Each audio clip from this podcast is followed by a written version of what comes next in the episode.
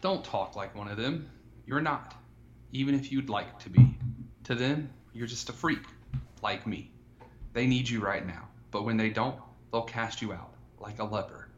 You see, their morals, their code, it's a bad joke. Drop it the first sign of trouble. They're only as good as the world allows them to be. I'll show you. When the chips are down, these these civilized people, they'll eat each other. See, I'm not a monster. I'm just ahead of the curve. Mm, I think I've heard that before. You said joke in there. So, gosh, I feel like I'm cheating. Is it the is it a Joker quote from The Dark Knight? That is the one, the one and only.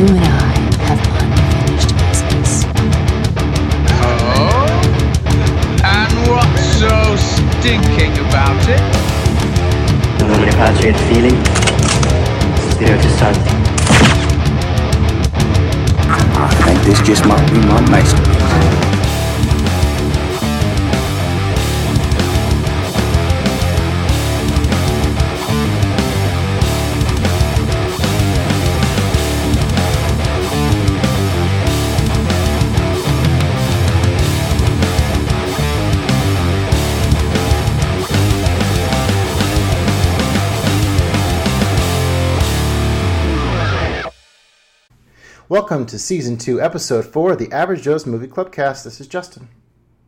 And I'm Joey. And in this episode, we should have a pretty darn good time because we're talking about our some of our favorite movies. And I can't wait to talk about one of my favorites and why it's so special to me, and that would be Fight Club. And then Joey's going to be talking about the hilarious breakup comedy Forgetting Sarah Marshall. And just a heads up, we do discuss these movies in full. So if you know you haven't seen any of these and you don't want to be spoiled, please do skip ahead. And if you'd like to be a part of the Movie Club cast, make sure to hit that subscribe button. Uh, leave a comment on your favorite podcasting platform, wherever they may be. We're on the YouTube, we're on Buzzsprout, all over the place. Um, yeah, we love to hear from you. So, Joey, how's it going? It's going pretty well, man. Just trying to. Oh man, well might be an overstatement, but I'm trying to make it. Um, working, which my hours are still down. Um, playing video games and watching movies. Uh, watched a little bit of TV, and then of course everything that is going on in our country right now that is. Uh, absolutely bonkers.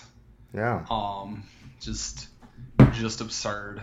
Um, You've been pretty active on social media about news lately, Oh. huh? yeah, yeah, yeah. I feel like that.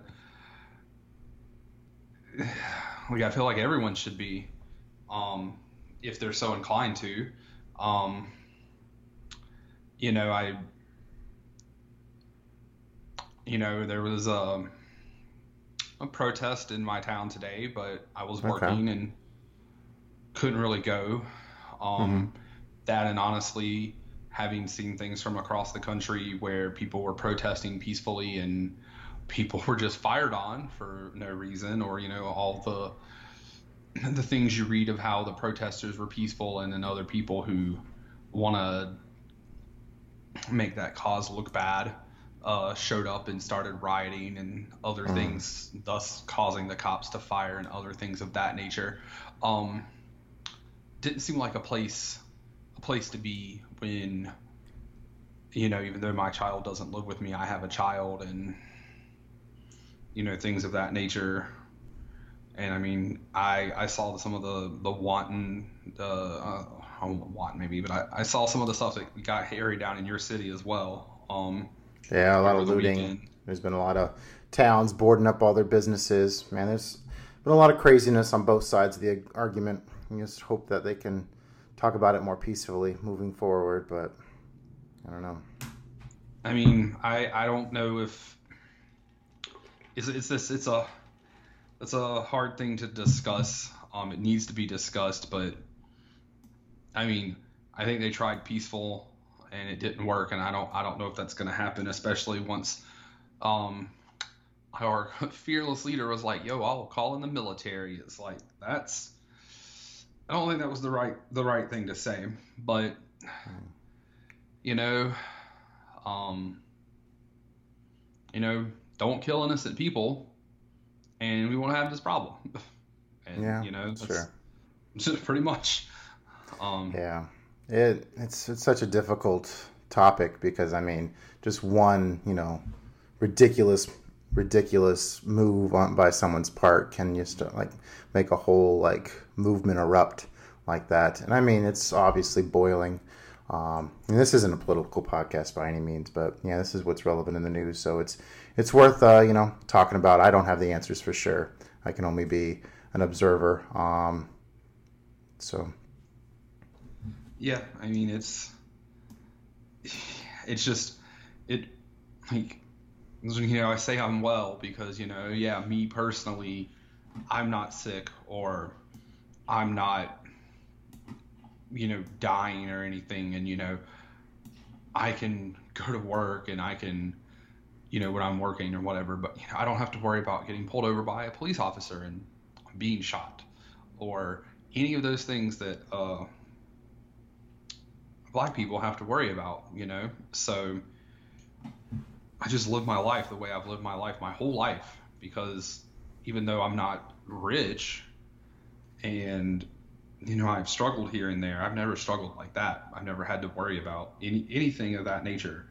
So yeah, I'm well, but seeing the things that I've seen on the news and all across the country, cops mm-hmm. firing on people standing on their porches and shit, you know, like it pisses me off. So you know, didn't mean to necessarily go into this diatribe, but it is like you said, what's going on around around the country right now, and it's it's and so much different now with social media. I mean, you can like definitely like tailor the message and like you know put it front and center there on Twitter where you know someone did something ridiculous in a protest and it becomes you know like the main feature where you know the ma- I mean the main story there is getting attention for a cause but then you know the violence erupts and that becomes the story. So that's unfortunate.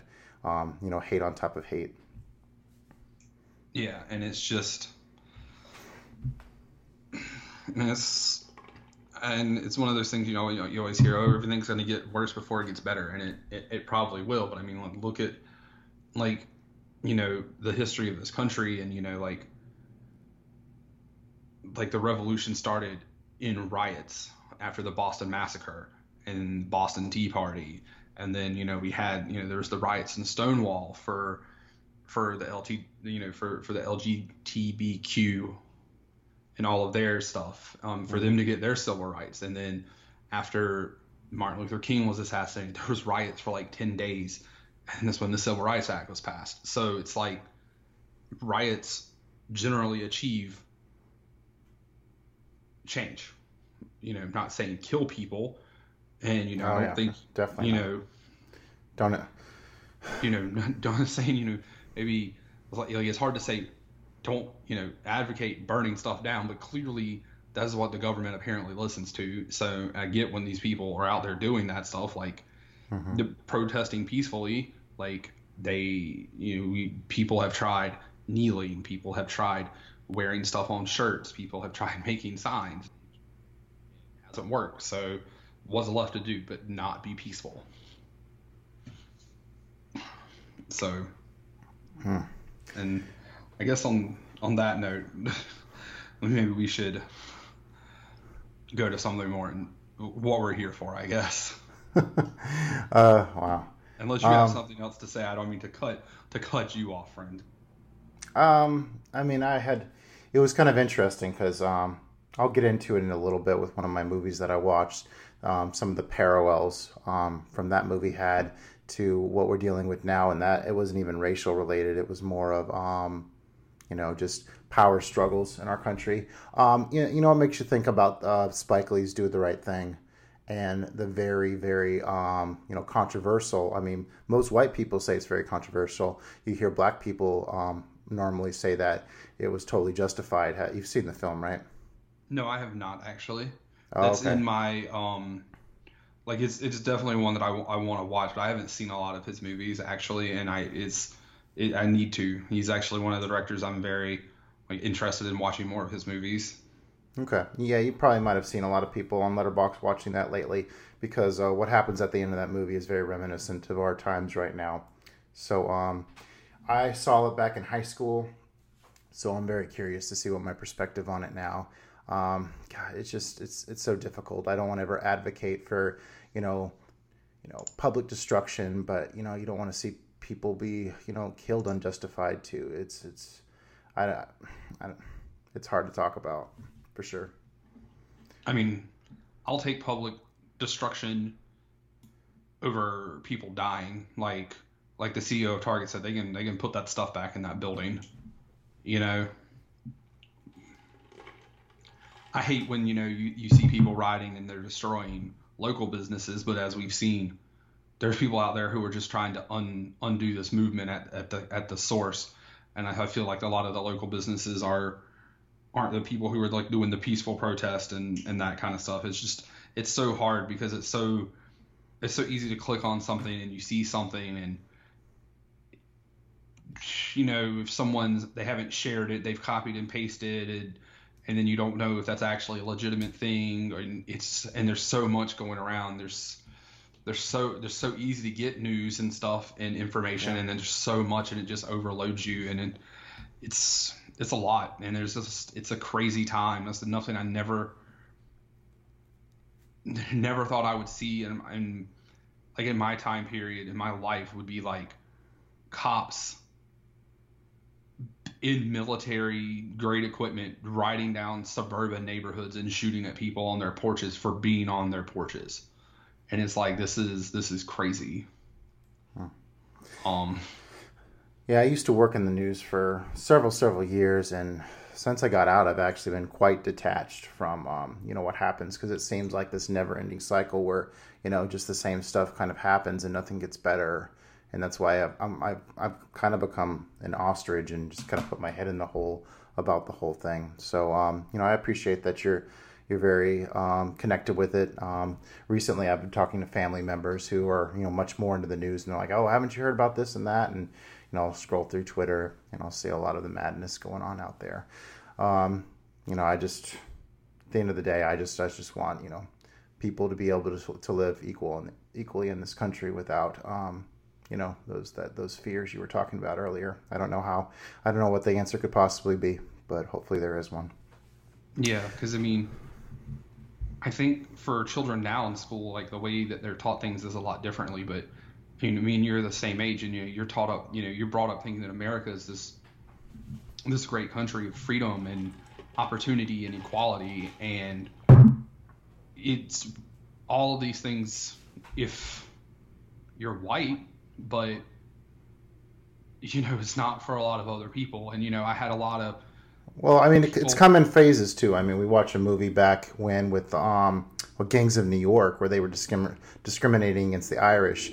I don't think necessarily, in a lot of time, I think it's more of the an oppressed person can be of any race or gender or creed or whatever. It's just whenever the however the the power dynamic falls, and that's who ends up at the bottom of the totem pole. And unfortunately, yeah, it's it's how it is now. oh yeah, well, I Not, I think- mean, not to discredit any uh, current struggles, um, but I like I'll get into it a little bit la- later with one of the films I saw where you see almost the exact same thing, but it and is a very different instance, but it, it happens to be the exact same thing. So Yeah, yeah, like and then it's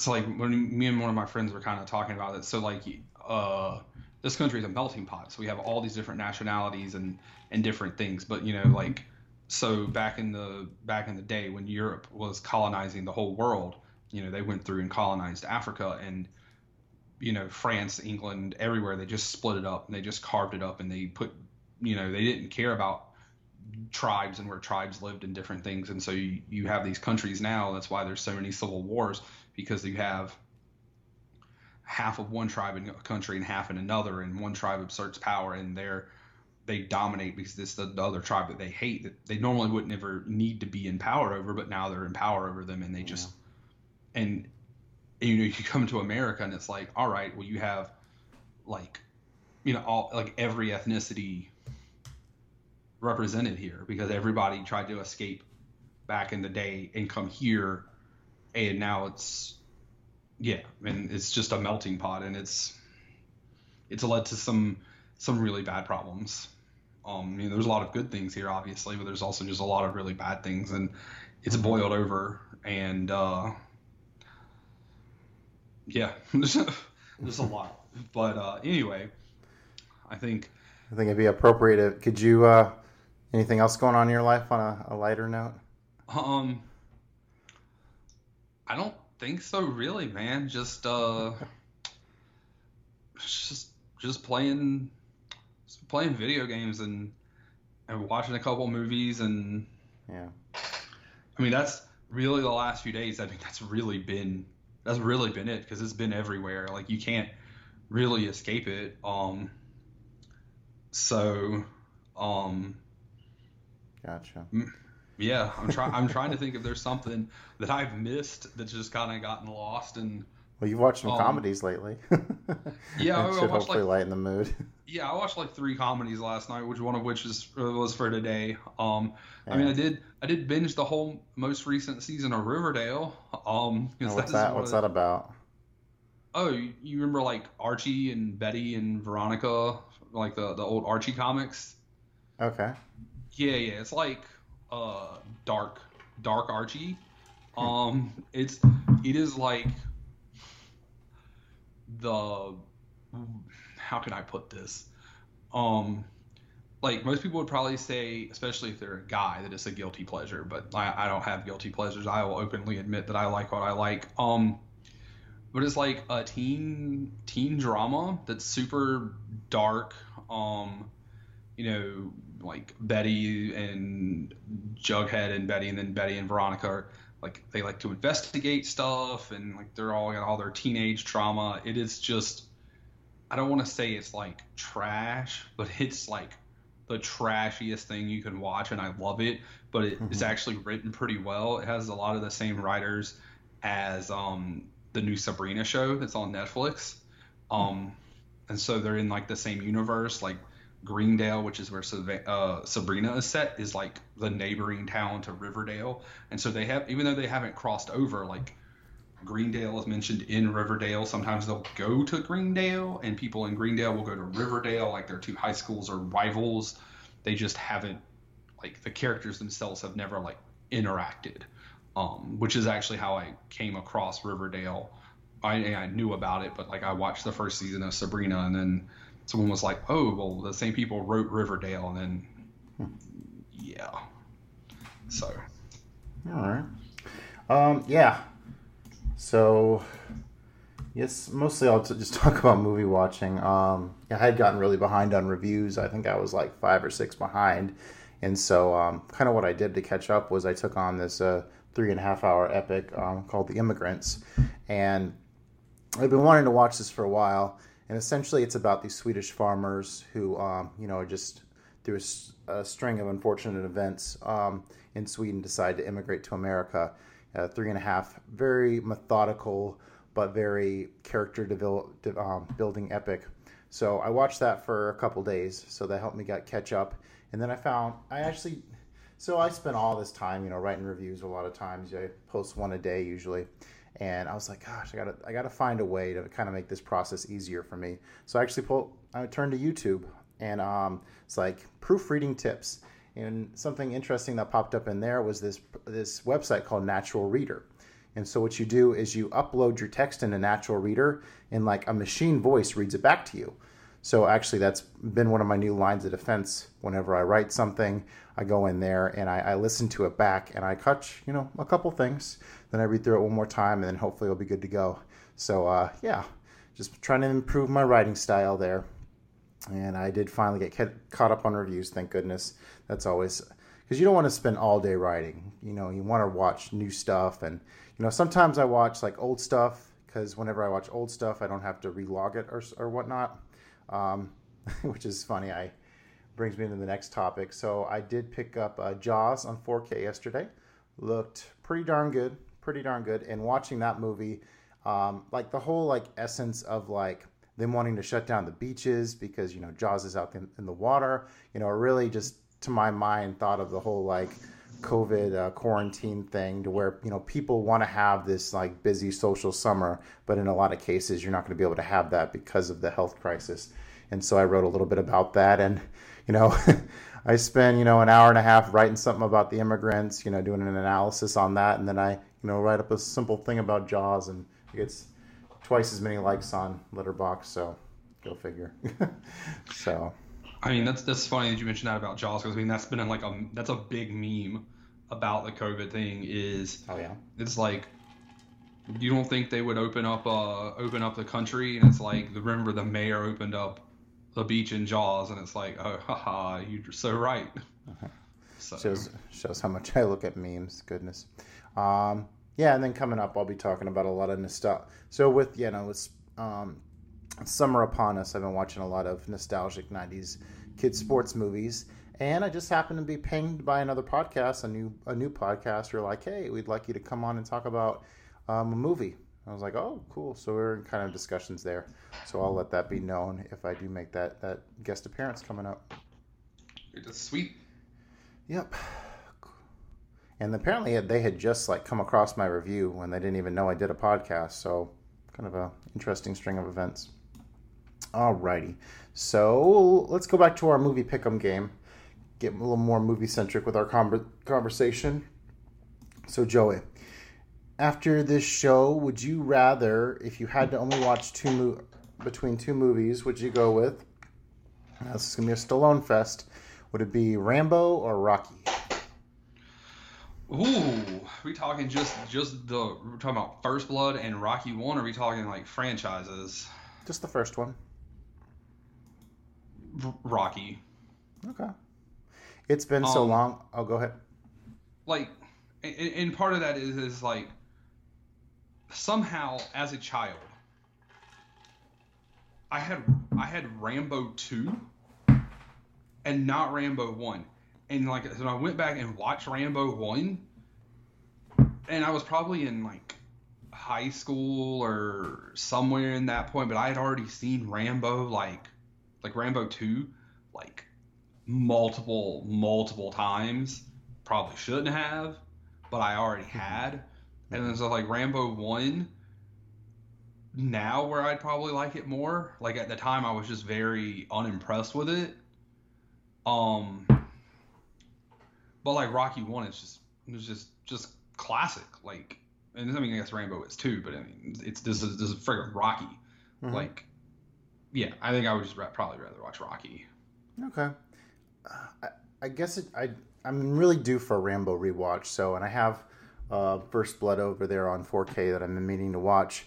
Um, nothing against Rocky. Yeah, I think I just go with Rambo. I've been that's been up on my watch list a little longer. Um, but I do need to, you know, watch through those Rocky films again as well. Um, just watched Rocky Last Blood. My uh, nephew recommended that I check it out, and yeah, I really wish they would have ended with the the Rambo film they would they did ten years ago, where he goes to Cambodia and kicks ass. That felt like a Rocky movie. This felt like a Taken movie, and then a bunch of other movies with Rocky in it an old Rocky in it, um, including uh, every. I think most people know that there's like this ultra violent version of Home Alone built in there. so, um, Last Blood, it I guess it's a it could be a guilty pleasure, but it felt more like a Taken movie than a, a Rambo movie. So, I wish they would have stopped with the previous one. All um. Right. I mean, it probably makes a little bit more sense, especially. I mean, I haven't seen it, like I said on your, like I commented on your your Letterboxd, but like it probably makes sense that like with him being like I don't know, old AF, that is probably easier for him to like, because isn't he like defending a house or something, or like um, breaking into a house, kind of. Well, I mean, imagine the the plot to Taken, but then like the people who mess with them with the Okay, so I'll give you just the plot. So he in this movie he has a niece, and she wants to go visit her dad in Mexico, and they keep telling her that her dad in Mexico is a total asshole. But she's like, "Oh, I got to meet my dad. I got to meet my dad." And then she actually goes down there. Um, spoilers. And yeah, he's just like, "I want nothing to do with you." And then she gets kidnapped, and then Rocky goes down there, or not Rocky, but Rambo goes down Close there enough. Same difference. and it goes on from there. So it it definitely feels like a Taken movie. Um, there was a Joaquin Phoenix movie a few years ago called um, "You Were Never Really Here." Um, Saint Lynn, Lynne Ramsay directed it, and there's this scene where he's going around this like sex den, you know, like with sex traffic workers. He's like going around there like nailing people with a hammer, and that almost exact scene is in this this Rambo movie. So I'm like, hmm, they took a little inspiration there from Lynn, Lynne Ramsay. So But yeah, maybe maybe I was thinking maybe since he's supposed to be old man Rambo, like he was just defending the house because you know you said there was like Home Alone style traps or something. I was thinking maybe that would make more sense. It's easier for him to just defend the house versus you know uh-huh. like going out into the jungle and just like fucking mm-hmm. up a whole army of mercenaries and shit. But sounds like he still when you know Yeah, messed he- up some he- cartel guys. yeah, he definitely provoked them to come to him. So yeah, he's he's quite mobile still. Oh goodness. All right. I mean, well, steroids are a hell of a drug. Yeah, there you go. All right, let's get into some more of what we've been watching lately with the good, the bad, and the ugly.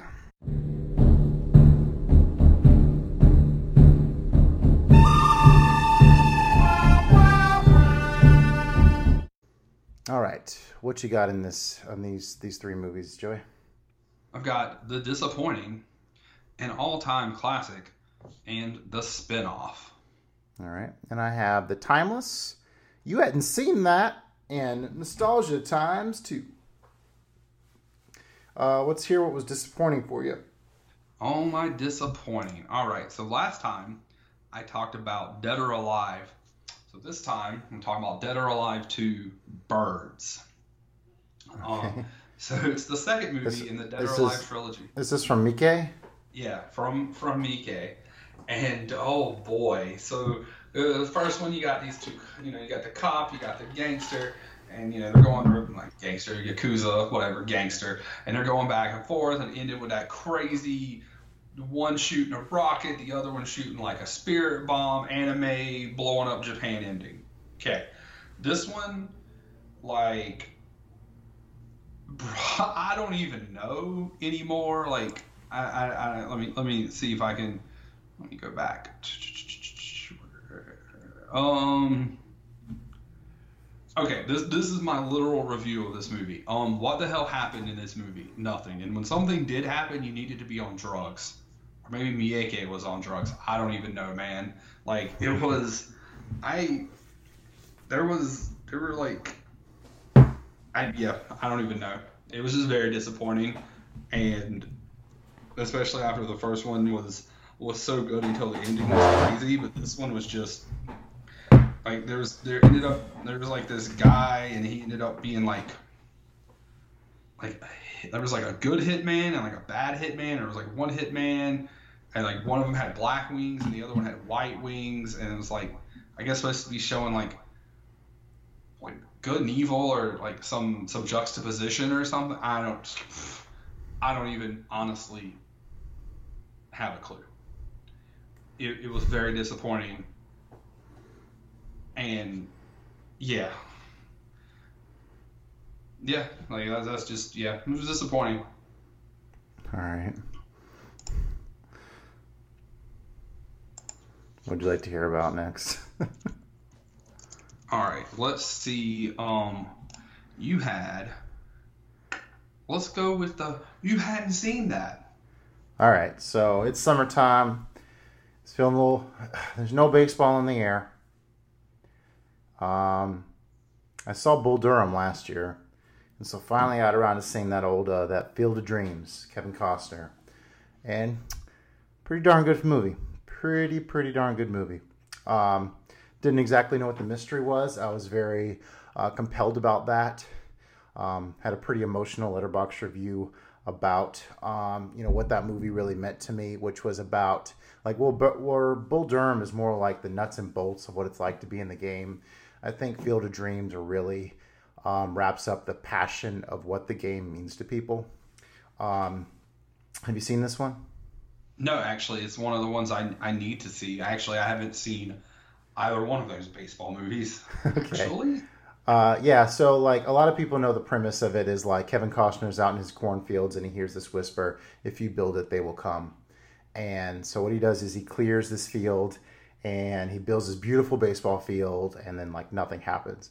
But then all of a sudden like the um the White Sox players that got banned from baseball after the supposed cheating scandal show up and they get the chance to, you know, play the game of baseball again. And the story goes from off from there with kind of getting these perspectives of people who have a deep appreciation for the game getting this one sh- this one magical chance to uh, make it part of their lives again. It's a very touching film. Um, i can imagine like as i grow older i'll think more and more fondly of it especially the end sequence have you have you has the end sequence been spoiled for you? Like doesn't he get to like play baseball with his dad, who's a ghost or something? yeah that, that's it. And so um i mean it's it's touching. It wasn't it didn't a lot of people talk about how it's during the magic hour and it has that nice visual razzle dazzle it i mean i've seen that done so much better now that i've gone through a lot of these um criterions. But it, it's a it's a very it's a very touching movie. Um for all its sap i think it it, it earns it and um field of dreams. Uh, i can't believe i hadn't seen it before. Yeah, I need All to right. get on that myself. But all right what was your spinoff? A spinoff is uh, Get Him to the Greek, okay which is the spinoff of one of, of our second movie of this episode, which is Forgetting Sarah Marshall. So um, it is about Aldous Snow, who's one of the four main characters of Forgetting Sarah Marshall. Um, And it's a is well about only two years. It's made like two years after Sarah Marshall in real life. It's about ten years after Sarah Marshall in that universe, I guess.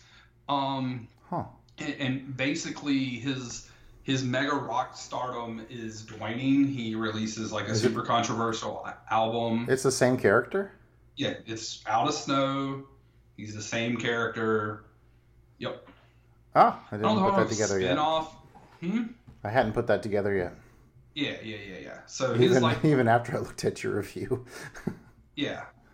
So he had uh he released an album and it flopped and he fell off the wagon because um, he's a recovering alcoholic and drug addict. He fell off the wagon and just basically started living life like a rock star again, going buck wild.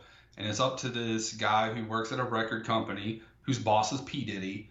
Um, but it's up to Jonah Hill, who's a mega fan. He's not the same mega fan who's in Sarah Marshall, Okay. but he plays like a, he's not the same guy, but he's a similar style character. Now, granted, these are both uh, produced by Jason Segel and Judd Apatow, and I think they're both similarly written.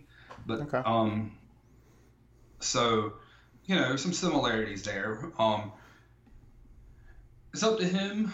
He, he he comes up with a concept to help you know you know like there's a recession we got to do something for the record company blah blah blah and so he's like hey it's been 10 years since Aldous Snow did this live concert and you know we can do this and it'll make all of this money. And so uh, P Diddy's character's like sure whatever blah blah blah. So it's up to him to get him from London to New York for the Today Show and then from New York to L.A and it's just you know it's hijinks all sorts of comedy hijinks and you know rock star stuff blah blah blah. It was very okay. Uh, it was not as good as sarah marshall and i you know i said my piece on t- to why it probably wasn't um as good as that um it doesn't you know it doesn't have jason Segel. it doesn't have mila kunis it has kristen bell all of like literally two seconds um to to tie that to that movie um, Oh. if for some reason if you didn't put it together that he was the same person. Um, yeah, that's that's it. It- I mean, I don't. I'm not what upset year? that I'm What year did that movie come out? 2010. and Okay, Marshall two years. Yeah. Okay, two years later. Okay, Yeah, I remember watching both movies, and this. I thought you had said they came out a decade apart, and I was like, what? okay. No, no, they came out two years apart, but they're a decade apart in like timeline. Ah, okay. or Opposite at least what I that's how thinking. I perceived it because they kept talking about being 10 years since his concert that like that was super big concert there and then in get him to the greek he's been with the same he's been with this pop star named uh, susie q for seven years or eight years and they have a child Hmm. and he does not have a child or has never mentioned that he's had a child while he's with sarah marshall and so that would be after he's with Sarah Marshall. So, so maybe it's not ten full years, maybe it's seven or eight years, but it's a substantial amount of time after the events of Sarah Marshall. Okay. All So, right, your pick. okay, let me switch back over here. Um, let's go with the timeless. All right. So this is what I was alluding to earlier with our um, prior conversation about the um, social injustices going on. Um, so I watched The Grapes of Wrath. I read of my. Uh, are you familiar with the story at all? I mean, I feel like I am. It's just been a very, very long time. So back in school, I read of, of Mice of Men by John Steinbeck, and during the period we were learning about John Steinbeck, I learned about his other famous novel, The Grapes of Wrath, which came out in 1939. This movie was produced in 1940, so and the events of this movie took place in the early 1930s. So very back to back to back in terms of getting the story out to the masses via you know literature and movies. With this movie, it was directed by. Um, stars uh, Peter Fonda, I believe, um, and it's uh, who directed this? It was the guy who did The Searchers. Um, The Searchers, yeah, Ford. Yeah, John Ford. I, I kept thinking Howard Hawks, and I knew it wasn't Howard Hawks. John Ford, um, black and white movie, and so yeah, this movie is about so this guy gets out of prison.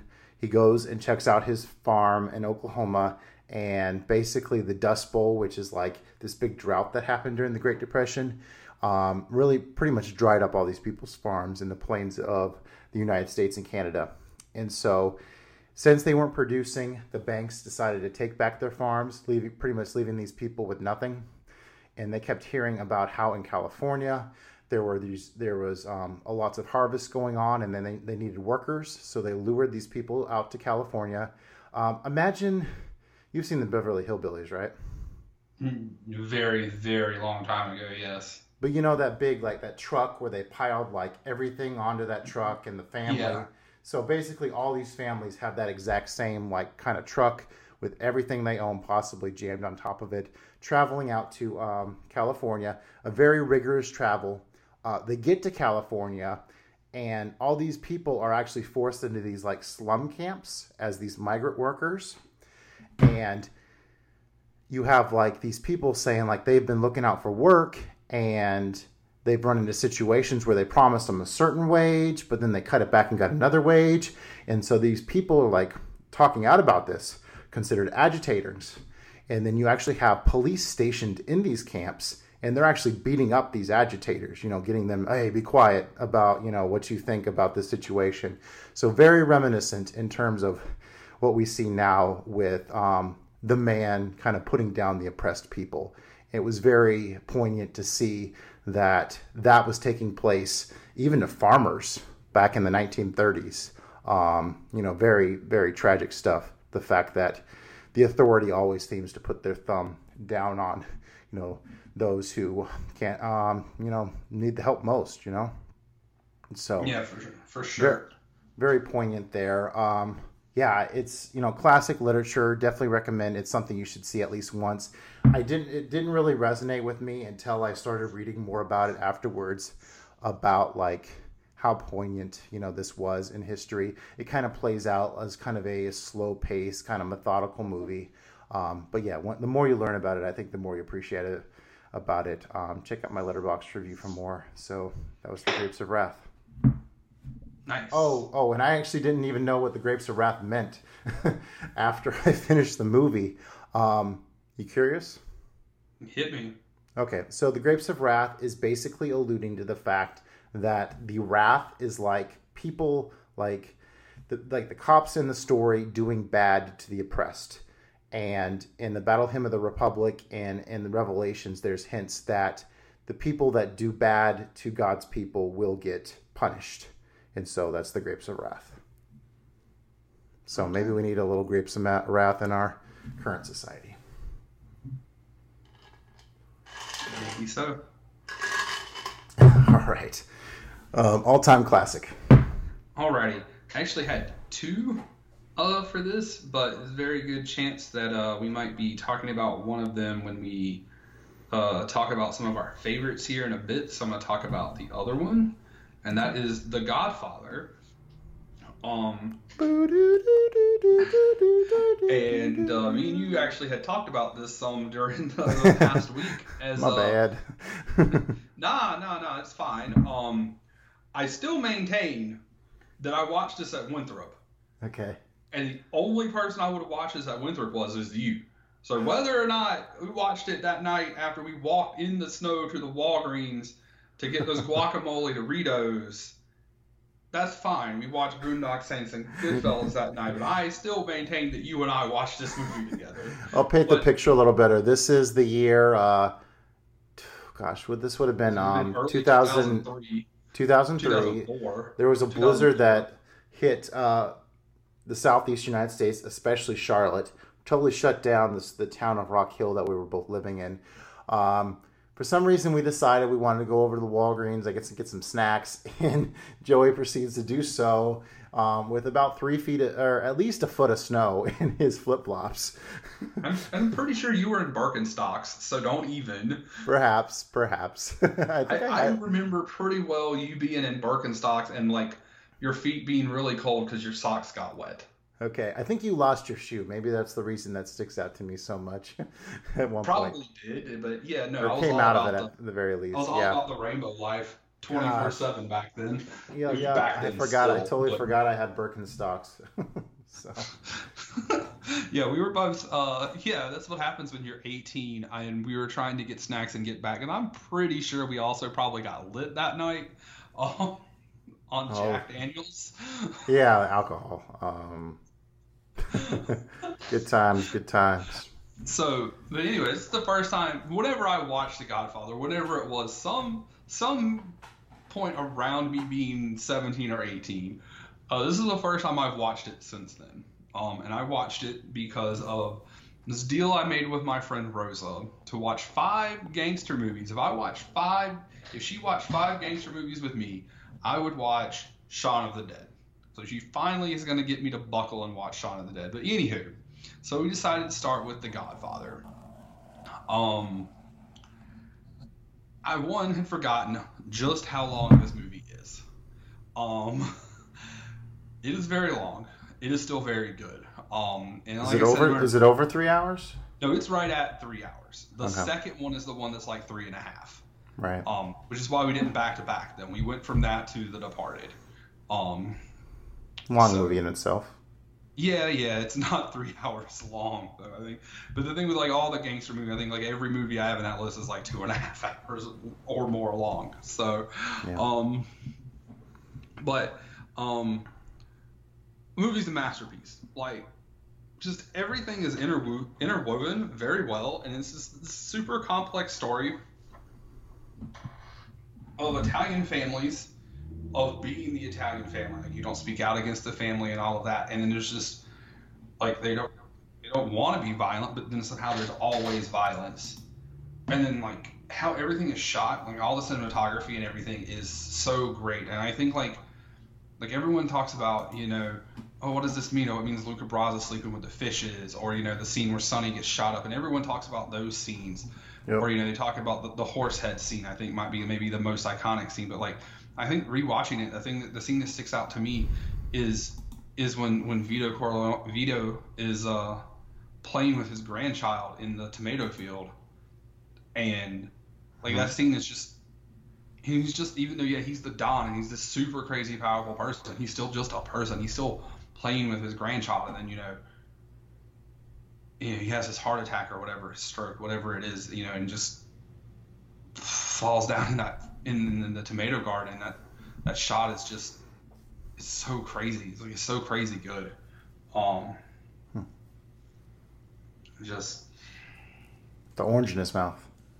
yeah, the orange, yeah, like e- everything. Like it's just like and to this day, like Brando is the Godfather. Like yeah, he's been in a ton of other roles. He's the Godfather. Uh, Pacino. A lot of people think Pacino was Scarface. No, he's Michael Corleone. He Cor- Corleone. He is the next Godfather. He's the Godfather. Like they they are these characters to this day.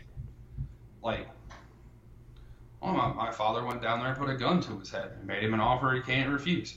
True story. Like, like a much more iconic movie and role than say hello to my little friends. Like that's a that's a my opinion because I know you feel differently. That's a bad gangster movie in comparison to like most other gangster movies. So, but that's Huh. that's the all time classic. whoa, whoa. Okay, so you're saying you don't like Scarface? This- No, I think Scarface is very overrated. ah, huh. Was la- I mean, when was the last time you saw it? I mean, and do you just have like some stuff on the top of your Oh, head okay. of why? You, So the first time I watched Scarface, I actually thought it was like great. I loved it. I was it was like super violent. It was it was like everything that I wanted when I was like 16, 17, 17 probably because I bought Yeah. it by myself. So I was probably 17. So mm-hmm. it's everything that I that, that I wanted. And then I watched it like two or three more times and it's it's been a little while, but I just it's like it's I whereas The Godfather, while three hours long, I think it's a it's it's fine. It, it has a lot of stuff going on. It, it it tells all of the story and it's very exorbitant and it, it has a lot of stuff. Seven Samurai is very long, but it tells this very engrossing, enriching story. Like the Godfather, the Scarface is very long. There are a lot of scenes you could probably cut out, most notably like the 57 hours where he's in the goddamn bathtub. Um, okay. um, but it, it, okay, to be fair, it has been. If I would have known this coming into recommending La Haine, I might have maybe understood your opinion coming a little more into that. Um, but I mean, there are way they're like don't get me wrong. There's way worse movies than um than Scarface. But just when like when you're talking about like gangster movies, like there's just so many better gangster movies. Like like I don't even like when, when you, you you have the Godfathers and then you have all the Scorseses and then you you know all the other gangster movies It just it just pales in comparison to them and there's ones I probably still haven't seen like like it didn't even cross my mind it was like hmm gangster movies to show my friend like I didn't even think oh, I'll show him Scarface like it just so It doesn't really resonate to me as much. I mean, it, it definitely is a gangster crime film, but um, God, it's just. I mean, I think Al Pacino's fantastic in that movie. Um, yeah, it's a it's a discussion for another day. So, Yeah, All right. I didn't mean to go off. We didn't mean tangent as we were wont to do. So, anywho, you have where did it go? Jesus Christ. Um, nostalgia times two. okay, so I've gotten into a few of these um, '90s kid sports movies, which I cherished as a kid. Um, and that's actually what I got really bogged down in with, um, you know, being behind on reviews. I I reviewed um, Rookie of the Year back to back with my pick, which is Mighty Ducks, back to back with Mighty Ducks Two, back to back with Little Giants, and I was just totally sick of writing about kids sports movies um, after a few days because you know it's the same basic formula. I mean, they all need to tip their hat to the bad bad news bears, but man, Mighty Ducks, okay. I came into watching these two movies thinking, remembering that Mighty Ducks 2 was my favorite. And I came away thinking a much different tune. Where Mighty Ducks really it, it lays it on heavy in some aspects, but the way it ties that music together with the play-by-play sports announcement, with the hockey highlights, with the very passionate story about these total misfit players that are pulled up and encouraged to play the game of their lives against the um, you know the Hawks, the the number one squad in town. Um, it just executed totally perfectly. Um, it blew my mind how much I wrote about this doggone '90s kid sports movie, but it it really touched me rewatching the Mighty Ducks. Um, and then I get to two, and it's basically they did the same stuff, but way, way, way less effectively. So that was a bummer. Um, it's still a really, really fun film, hockey action and stuff. But even, I mean, you know, coming into it, it it was homaged by you know the um, the U.S. beating the Soviets in the 1980 Olympics. I mean, even in the beginning of the movie, it says Minnesota Miracle, big on this like um, newspaper or whatever, like really hinting like, hey, that's the kind of story we're about to get into, and it's almost it almost becomes a worse movie once you know the actual movie about that event miracle comes out you know about a decade later. So um, yeah mighty ducks uh, i'm still gonna, gonna watch a little big league coming up. I've been meaning to watch cool runnings coming up yeah a lot of these i really want to tackle all these 90s kids sports movies just got to space them out a little bit better so i'm not going bonkers writing about them so um was D was it D two or is it D three where they like ended up at like the private school and were like the, okay and they were like have, the JV team. Okay. Yeah, I have absolutely no nostalgia for that movie. I, I should probably look back at it see if it resonates with me anymore now. But I remember disliking that movie heavily when it came out, so it'll be interesting I, to revisit that one. For, for some reason, I remember that one the most, even though I think that's the only one I, I, I only watched it like once, but I think I was just older. I definitely know I watched D1 like the most because I mean, if you were a 90s kid, it was all about the Mighty Ducks, and then they came out with an actual Mighty Ducks hockey team, and it was like, oh my god, yeah. this is not even like, a cartoon, know, which I didn't watch. Yeah, it was like the Mighty Ducks, like they were huge. Like it was, yeah. It was like a huge thing. Like you couldn't escape it. Yep. I also watched uh, Airborne, which is a rollerblade movie from the '90s, and that brought back some some good move, um, memories since I was a, a '90s rollerblade kid. Um, but yeah, I was expecting just to be like okay on the Mighty Ducks, but man, that that blew me away, and it was D two. That was a little bit of a step down, unfortunately. Um, yeah, check out my Letterboxd reviews to hear a little bit more why. Uh, yeah, I ended up like I used to watch all the Three Ninjas movies, and I I just know that like I'm glad I don't have to rewatch those because they're probably so bad now. I don't think I ever watched then. past the first one. I definitely watched Surf Ninjas and Three Ninjas, but uh, like Three Ninjas, Knuckle Up, and Go to Thunder Mountain or whatever came next oh, after yeah. that with Hulk I Hogan. I couldn't tell you anything about them now, but I definitely remember that I watched all of them. oh boy. All right, now to our feature movies this week, which are some of our favorites. Um, and let's get into a little bit of our conversation, a conversation about what our what make up our favorite movies. So honestly, the range of what makes up my favorite movies is very expansive. Typically, um, movies that pack a huge punch or get me emotionally invested uh, definitely resonate to the top as some of my favorites. Plus, I love me some nostalgia. Um, nostalgia uh, so any movie that takes me back to a certain time and place uh, and gives me that special kind of experience is, um, yeah, I hold on to those pretty dearly. Um, we've talked about lot, some of my favorite movies already on the show. Uh, Fargo, for sure, don't you know? Uh, T2, Judgment Day, Whiplash, you know, got to go your tempo. Um, and even last episode with Blue is quickly growing on me as, um, you know, a very emotionally uh, pivotal film. I know um, movies that had a very dazzling visual style to them have resonated. That's why Fight Club, especially to me, is, is something I got drawn to early on. Uh, Clockwork Orange, the same way. Uh, Stanley Kubrick being um, my original favorite director. Because I remember clearly um, having a conversation with a guy. he's just like, So, who would you. Or actually, he was telling me how Kubrick was his favorite director. And I was like, gosh, I guess he's kind of mine too, because that was still kind of the po- point of time where you had these um, Warner Brother DVDs where they were all white and it just, just said Kubrick at the bottom. And there was like The Shining and um, Full Metal Jacket and A Clockwork Orange. And it just had that, the white DVD cover and Kubrick on the bottom.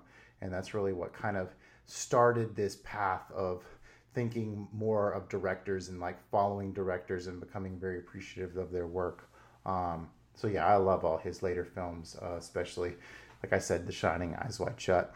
Um, a more modern director I really enjoy uh, Paul Thomas Anderson. Um, I saw Magnolia really young, but when I revisited it, it blew me away.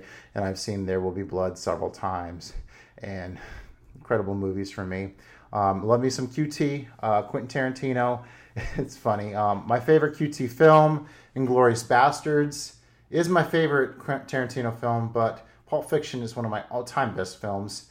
I think it's just my little cheat card for saying, you know, putting different categories, different films, liking as much Tarantino as possible.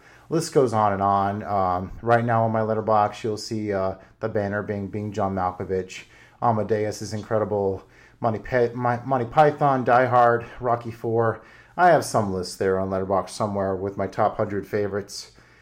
Got a lot of them. I love a lot of movies. So, yeah, so this was kind of a fun topic to get into after our movies that we weren't so into. Uh, yeah, it was, like, it was it was a good uh, it's a good juxtap- juxtaposition. Um, there you go. So obviously, I mean, we've we've talked about this pro- like ad nauseum. Um, like obviously, it's gonna be Kill Bill. So anything, not anything, but uh, Quentin Tarantino. Um, and I, have liked um, you know things that I watched when I was younger. So like I keep like you said anything that's nostalgia. So a lot of those would be like a lot of the older like Jean Claude Van Damme, Lionheart, Kickboxer, Bloodsport style movies. Obviously, Die Hard, Star Wars. Um, um, some stuff I watched more recently, like Big Lebowski and La La Land. So you have the same directors, just different movies. Um, Sin City, The Town, uh, Point Break's another nostalgia movie. Roadhouse. Um, but you know, revenge is a big topic that I love. Um, so Old Boy and uh, like the OG Batman with Michael Keaton. Um, then you know stuff like Pirates. Um, is another one of the soundtrack, and I, I have a big soft spot for like uh, some of like the like '90s teenish movies, like Cruel Intentions, Ten Things I Hate About You. Um, so just all sorts of stuff all over the place. Um, kind of feel um, my favorite movies. Um, yeah, they're just kind of they're just kind of everywhere. Um, I just think kind of yours are kind of sort of the same way. Um, and what's your favorite animated film? My favorite animated film, like I really loved Aladdin growing up. That's definitely got to be up there. Uh, Inside yeah, Out is up there. Um, okay, more newer one. Sure. Uh, yeah. Um, now that's I guess like not necessarily the movie itself is really good. Um, it hits you just right in the in, in the friggin' gut, but it also just has some memories and stuff attached to it. So you know, di- different things. But it's just a it's really good. Um, I'm trying to think if there's a. Like you remember non- the first movie you saw in the theater? The first movie I saw in theater uh, was Who Framed Roger Rabbit. Okay. Um, I was really young, but that was yeah. the first movie. I, that was the first movie I saw in theater. Um, but like the first movie I remember wanting to go see in theater was Jurassic Park. Okay. Um, nice. and then I remember we got in a car accident on the way there, and so we didn't oh, no. get to go see it. Um, actually, uh, and now where where I got into that car accident at because we didn't live in Florence at the time, but we were going uh, to see the in Florence because uh, the town I lived in didn't have a theater. Um, now there's actually like a thing that says "Be prepared to stop." There's a light down here, blah blah blah. It was, it was a whole thing, but yeah, it was just super backed up traffic and like yeah, whatever. Um, so yeah, Aladdin, um, American Tail was a special one for me growing up. The first one I remember seeing in a theater, I remember waiting in line to get in the theater was um, uh, Land Before Time, the original, and then oh yeah, Land Before Time. Oh yeah, 1985. I know I I, I think I think they came out in 85. I must have been super young, maybe almost infantile at that point. Um, and then the first one I remember like seeing an advertisement on like Friday night during TGIF on uh, ABC and then being like, hey, hey, bring me to this immediately was uh, when Turtles 3 came out and went to go see that the, the, the, next day. So as a kid, wasn't quite as bad as what, you know, the reputation grew to be, but. I don't know if I saw any of the Turtles movies in theater. I know I definitely owned them. And I remember the first the first two movies I owned on VHS were Batman and Homeward Bound. And I had I had them for forever on VHS, and it saddens me that I don't have them. I remember that's how actually I learned cursive was that my mom had written my name in cursive on the Batman VHS, and you know it didn't look like how I was learning to write my name in print, and so I was like, what what is this? And then um, because I would take it to like daycare. Or keep in mind how dark and gothic that Batman movie is, and I'm like four taking this movie to like daycare. Um, but you know, this is 1989, 1990. It's a whole much different, much different world than we're in now. Oh Um, goodness, the VHS era. I was when I was in middle school. It was still the VHS era, and um, I went on a school trip to. Uh, we went up to Ohio or something to go see some like caves, and then go to an amusement park for a um, an ace trip. And I meant to bring McHale's Navy, but somehow one of my dad's porn VHS tapes ended up in the sleeve, and so they start playing it. And it's looking a little rough and a little recorded and a little porny. I was like, "Ah, pop that out. So, uh, yeah, that brought up that memory. good thing we, Oh, boy. a good thing it didn't open up right to you know some good old '70s, uh, you know, fill in the blank with pornography genre. Yeah, yeah. Speaking yeah. of porn, you want to talk about my favorite movie? One of my favorite movies, at least the one I picked to talk for this show. Oh yeah, yeah. We can we can let's do that. I was like I was very confused for a second. I was like, oh wait, yes, they they splice porno in. Yeah. Yes. I was like, wait, were you talking about blue is the warmest color? Y Tu Mamá También? Like we've talked about this before. All right, so um, Um, Okay. So, the first um, favorite movie I remember having when I became a big movie fan, I was in middle school. It was uh, David Fincher's Fight Club. Came out in uh, 1999. Uh, definitely knew that it bombed at the box office, became a big hit on um, VHS. I don't think DVDs were quite. DVDs, yeah. I mean, that was kind of the start of the DVD era. I think I think my family didn't get a DVD player until like 2000. Um, anyways, it totally blew my mind when I first saw it. It was so visually dynamic, um, and I think it still holds up great. Gosh, I I really look forward to the day where I can sit there and be like. I don't have to watch a Letterboxd review, or I don't have to write a Letterboxd review about this. I don't have to talk about this on a podcast defending why I like it. I just get to relax and take it all in without really consuming every little bit of it. Um, this is a movie. Okay, so I guess I got to get to the joke. So this is a movie that begs you not to actually talk about it, but fuck that. I'm gonna talk about me some Fight Club a whole bunch. Um, You rule breaker, you. first, first and second rule of Fight Club, right? Yeah, yeah, that's what they tell me. Goodness gracious. All right, so yeah, when I when it came time to finally watch this, um, I have a nephew that's in middle school, so he's about the, around my age when I first saw it, and then my other nephew graduated from high school last year, so they both watched it this for the first time, and so I was a little bit on pins and needles, you know, hoping that they would enjoy it. I'm I'm that person that's like I pick out a movie and I hope everybody enjoys it as much as I do. Um, they were quiet for much of it, but uh, when it when it wrapped up, um, you could definitely tell that they appreciated it. Um, the younger one, I kind of had a similar reaction to I did. He was really blown away by the twist. Um, the other one played kind of cool about it. He's like, well, you know, I saw the flashes of Tyler Durden early on, so I knew something was up with that. Um, so he kind of had that personality going into it. Um, when was the first time you watched this, Joey? First of all, with uh, unrelated, I'm stupid and uh, I didn't go in and do my highlights properly. So good for me. Um, because this is one where I was going to interject something. Um, and, and like to point out that you, you know your nephew said he was playing it cool, but like you say late, like we were gonna me and you discussed or whatever, uh, they it begs you, it it want it tells you the whole movie that there's a twist. It tells you, and we can go into more of that later. But Okay. uh, when did I see Fight Club for the first time? Um, I honestly don't remember when I saw it for the first time. I feel like it was. I can't remember if I had seen it by the time I got to college or not. Like, because I remember. I might not have seen it until after college, but I I think it had been out for a while by the time I had already seen it. Sure. Um, Well, it came out like right as we were starting high school. yeah. Because, you know, 90, 99 to 2000 was my freshman year. Mhm. So, of high school. So it could, if it came out in the early part of 99, it definitely would have been eighth grade. Um, because, like, I feel like the first thing I remember, like, Oct- and the reason I Octo- I don't October 99. Yeah. So I yeah, we should have been in ninth grade by then, or at least I was. I don't know when your birthday is because I'm a horrible friend. Um.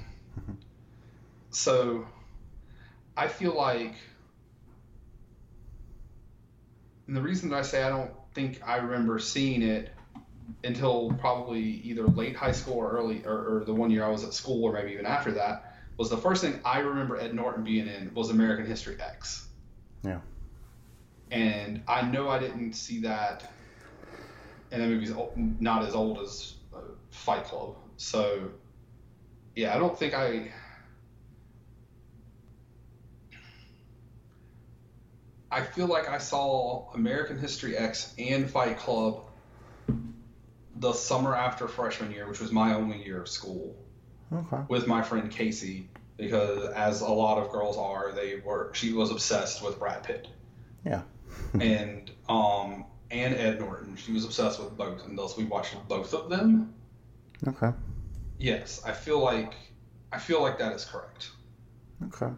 Let me get into a little bit what the movie's about. Um, Fight Club is about our narrator, played what, played by Edward Norton, who needs he needs a little release in life um, in order to get a little bit of sleep. He's a little bit. He has the um, narc no not narcolepsy. It would be um, Insomnia. insomnia. There you go. So he attends some support groups um, that help him feel help him feel something in life, help him cry, help him feel bad, and so he lets out a big old baby cry, and he can finally get some sleep. But then we have this woman that comes into his life, Marla Singer, and she actually prevents him from being able to have this release because he can't do it when somebody's watching. Apparently, When Um, someone else is also faking. Right. Yeah. So someone, yeah, that know that you know is aware of what he's doing, he can't do it. Um, all these different kind of male things that um, when you get stage fright come to mind, but we'll just move on from there. Um, as these two leech on to these emotions of people in order to get their release. Uh, the narrator um, discovers short time later the very blunt, free spirited Tyler Durden. And after his apartment blows up, they set off on a cathartic journey of anti consumerism, um, unleashed uh, male aggression, and mayhem that spirals out of control. And having written about it on Letterboxd, um, prepping about it to talk on this podcast, like I said earlier, I just there's just so much in this movie to comment about, even though we're not supposed to. Um, that I'll be very, it'd be very. I hope I watch this movie again in five years, and I'm just able to just kind of relax, take it in slowly. Shoot, knowing me, I'll probably write about it again. I already, I already want to write about it again. So, um, all right. So I've heard a lot of people say they resent the fandom of Fight Club, and I've never really known anybody that ever made it obnoxious to me. Maybe I'm that guy. I don't know. Um, well, I think the people who re- the, like the resent the fandom about this movie is the the people who like take up when they say like, oh, my favorite movie is Fight Club, and the part that they love about this movie is the wanton destruction, just fucking shit up, fighting people. Like they like the underground Fight Club part of it, you know, where they're actually just fighting, and then you know, like, hey, cool, let's uh, let's let's go cause some mayhem, let's fuck some shit up, not you know, necessarily realizing the movie is very satirical in Oh, yeah. its message. You know, like in the scene, there's the scene on the like they're getting on the bus, like and it's like, who would you fight? Um, like they're uh, Brad and Ed are walking down the street, and they're like, who would you fight? Uh, any fictional character, and one's like, I would fight. Uh, one of them says an author, and the other one, I don't remember who he says. But anyway, they go to get on the bus, and uh, you very you see Ed Norton doesn't pay, Tyler Durden does pay, and Brad Pitt pays. One another one of those like very clues. But anyway, they're talking back and forth, and they look up at the Talking about the Calvin Klein ad, right? yeah, and they look at like, is that what a man Klein looks like? Yeah, and he's like, is this what a man looks like? And it's not even 20 seconds later, Brad Pitt, you see him for the first time without his shirt on, and he's just as chiseled, and it's like, huh, this is where you like, especially when you know, when you already know. I never put those two together, but that yeah, that makes sense. That you know, he's he does look like the same people they're commenting on. Huh. Yes, I mean, but I mean, like, think about it. Like, so does Ed Norton. Ed Norton's got a six pack in this movie. Ed Norton doesn't. Like, I know plenty of women who are like, man, Ed Norton's hot. Maybe, maybe not now because you know he's kind of came off as a, like a, a wackadoo, but I know plenty of women who are like, yo, Ed Norton is a good looking man. So, Nice. um, Um, yeah. I, I, I, I think it's just the the um the the obnoxious thing is people who are like the like the dude bros about it is where I was going. I didn't mean to kind of tangent there. My, my apologies. Yeah, and I think that fandom also gets attacked by because you have a lot of cinephiles who will be like, they'll mention films like Fight Club and Scarface and Clockwork Orange, some of my favorite movies, and they'll attach this film bro thing to it or this toxic masculinity thing to it, and that it, it aggravates me because I look at these movies from a much more artistic perspective of how they tell a story, how they bring us into a world, and not so much of how they're telling us to live our lives because we all live different lives. So um, we'll get into this more as it goes along. But yeah, it it it really, I really wanted to come out with a review that talks about this movie from an artistic side. There's plenty of that on there on YouTube as well, but there's also people who bash this movie because yeah, they just they sell it short as being juvenile and toxic masculinity. Gosh, that's just one of those words that drives me nuts because I mean, why pick on men all cuz I mean, I don't know. Well, we'll we'll move on. Um, any thoughts I, on I, I, I think that the toxic masculinity part of it is because there are so many men who have taken and used this movie to glorify shit like the underground boxing club, like Mm-hmm. Yeah. that that specific part of it. hurting people? Yeah, definitely don't condone any condone anything like that. Being yeah, bad to women. They they've completely and utterly missed the point where it's look how his life fell to shit because he, he used plot plot spoiler. He used Tyler Durden as a projection of himself and to be all the things he wanted to be, to. Yeah. to look how he wanted to look, to fuck how he wanted to fuck, to do all the things he couldn't do, to be, Yeah. yeah, and and it just ruined his life. And hmm. well, to the point where he- or opened his eyes. or well, it did open his eyes to a degree. But look, I mean, you get to the end and it's like he's Yeah, it's already set in motion. Can't stop it. Just gotta let gotta gotta see this part of the world burn. Well, yes, but I, I'm pretty sure. Um, Speaking of the Joker, becoming becoming a agent of chaos to, to tie into the Joker, which is why I picked Heath Ledger's the Joker quote specifically um, to tie in. But um, becoming the head of a terrorist organization so powerful that when you try to turn yourself into the fucking police and can't because the police are so corrupt. Huh, also Joker. Haha, real life. Oh god, sad. Anyway, um, that you can't. Um, that's kind of a problem and probably not for the best. Um, and what was up with these '90s, early 2000s movies that had opening credit sequence where they were like zooming through some kind of tunnelish kind of stuff? Um, I can recall it from this movie. Uh, Spider-Man comes to mind. Um, this was a very popular way to open a movie back then. Um, I will say that the the CGI in this movie was very noticeable. Now there little wasn't bit a lot. at times. I mean, there Well- wasn't there wasn't a lot in this movie. It was just what was was noticeable. But yeah, it, it's it's just a thing. Like, just like now, I have to expect every movie has a mid credit scene. Thanks, Marvel. Were you aware of Meatloaf coming into this? yeah, I mean, maybe not at the time. Maybe not the first time I watched it. But I mean, yeah, I mean now I know he's in. You know, he, he's yeah. I mean, he's one of the big people who's in it. Yeah. Um, I know my dad's a big fan of his music. I watched him a lot on uh, Celebrity Apprentice. Yeah, time back to Trump or whatever. But yeah, I'm- Meatloaf with his bitch tits. Um, or bitch tits Bob, as I think I put it here on the notes. Um, yeah.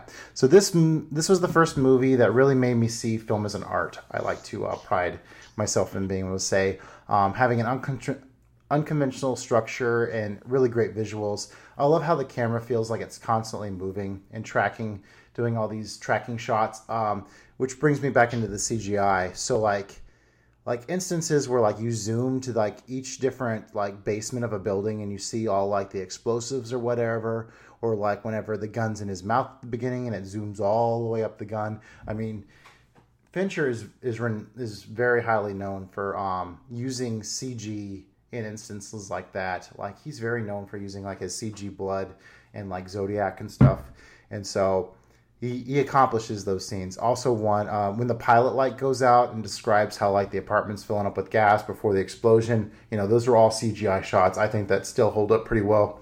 What was some of the CGI that you didn't like? Um, the the drink the the drink sequence that he had like when uh, so you know he's talking to Marla on the phone. He hangs the phone up, and then the next or he hang he puts it on the receiver, but he doesn't hang it up. And the next thing you know, he's having a dream that he's having sex with Marla, and like that whole it's Okay. just yeah. I mean, it was just so it doesn't necessarily that it was that one I didn't think was very good, but like the rest of it, it was it wasn't that it was bad. It was just it was very noticeable now Okay. um, compared to like I guess the CGI that we're used. But I mean, it was CGI from 1999. It's Sure. CGI from 21 years ago. Like, of course, it's going to stick out. Like, I just watched Sin City, which was from like what 2004, 2005, which is so you know you're like oh it was only four or five years later. The CGI in that movie was considerably much more was much newer and was very high end for its time, and even that CGI was noticeable. Mhm. And that I think the worst- a lot of CGI. For me, the worst one is the buildings at the very end, but I almost think that's supposed to have some kind of like comedic kind of value to it. So I think that's might be the reason why those look cheesy. I mean, I think actually like the buildings at the end are actually one of the one of the spots where it's better. Um, but you know, The the last shot where it's off in the distance, you're not where they're like looking through the window right? and watching them explode and, and fall down. Yeah. Yeah, like I think actually that looks fine. Oh, okay. Nice. All right, moving on. Um, so let's get into the consumerism aspect of this, where the big quote is the things that we own end up owning us. Which, oh my God, is that true in the sense of the word? Gosh, uh, jeez, where do you start with consumerism with this film? But I mean, I think the the biggest highlight for me is where it just randomly cuts to like these things, these like logos. I think you see like White Castle and Starbucks, and then it zooms out. We see more logos, more logos, and then all of a sudden it's all in a trash can. So damn, look at that. Yeah, and then you know, like you said, everything is uh in his apartment. Um, like yeah, So- yep. His apartment essentially turns into a whole magazine ad of what he bought, and it's all in his apartment. And it's, it's so funny to think that like it was 1999, so you can see all the things like obviously having house phones, and they weren't even wired like cordless. Well, he was in a cordless phone in his condo, but um like house phones, pay phones, ordering stuff out of an IKEA magazine versus on the internet, um just all in fax machines, you know, just all these like throwbacks to to stuff that you know from when we were kids.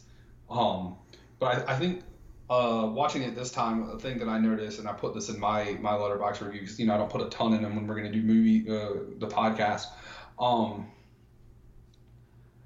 one of the things that he mentioned was like if I see something clever like a yin and yang coffee table, I just have to have it, and it's like I never paid that any attention because it's like yin and yang. The thing is, yin and yang shit was super big in the '90s. So, Absolutely. It, and it was one of those things when I was a kid. It was like, man, I wanted to have everything yin and yang because yin and yang, mm-hmm. it was really cool. But it's like this is one of like the first signs, like one of the first clues, besides the fact that there was like a subliminal blink of Tyler Durden, like in the first like two seconds of the movie. Mm-hmm. That's like that's a, that's one of the things. They're just trying to tell you. They're trying. David Fincher is trying to give you the twist on a silver platter. And he's trying to tell you the twist on a silver platter. It's like here, mm-hmm. everybody has a little bit because I can I, I can honestly say I don't I, I don't recall if I remember seeing the flashes the first go around. But man, I mean, subsequent viewings I, I saw more and more and more and more and more. So Right? Um, like every every like every time I watch this, I'm like, I don't remember this, and I feel like I'm like, Because I probably mean, there's did. so much packed into it. I mean, they're constantly telling you all these different things that it's it'd be impossible to memorize this movie scene for scene. Yeah, and I feel like it's one of those things where it's like I feel like I remember this. I, I, I have to have noticed it, but I feel like it's been so long since I watched it, I just forgot. But it's just, man. And then you know, capitalize on like I learned a lot about globalization, learned about politics in college, and that's really kind of what it feels like to me. This globalized society where we all go get our Starbucks, we all go get our McDonald's, and this th- this movie's themes of like anarchist um, anarchy and really pushing away um, that consumerism, kind of rejecting it and going more back to our primal instincts, which gets back into the fighting and like defending who we are. And you know, with this, I mean, this is a very, very male movie. So defending who you are as a man. Um, the the quote on the plane, he says, "Whenever I travel, tiny life, uh, single serving sugar, single serving cream, single um, pat of butter. People I meet on each flight, they're single serving friends." Um, and it seems like such a basic idea, but I mean, you do go to like a Target or whatever, and you go to like the mini bottle section. Um, not mini bottles, but like you know, like The, travel section. yeah, the travel section. You see the little teeny um, bottle of sunblock, and you're like, oh, it's so cute. It's a little bottle of sunblock. So, I mean, even to this day, like products out of the norm seem like special and like you want to have them. Like, um, my wife constantly tells me that I need to be buying my sons like the mini bottles of, um, not bottles, but the mini cans of sodas or whatever. So, you know, they take in less of that stuff. Um, so yeah, there's something novel about having things in a small size. So that stood out to me. All right. Um, a little later on the movie, Marla has that really good monologue about um, the bridesmaid dress. How you know she's talking about how passionately somebody wanted this dress, and um, the next day they just they discarded it. Didn't make any difference to them.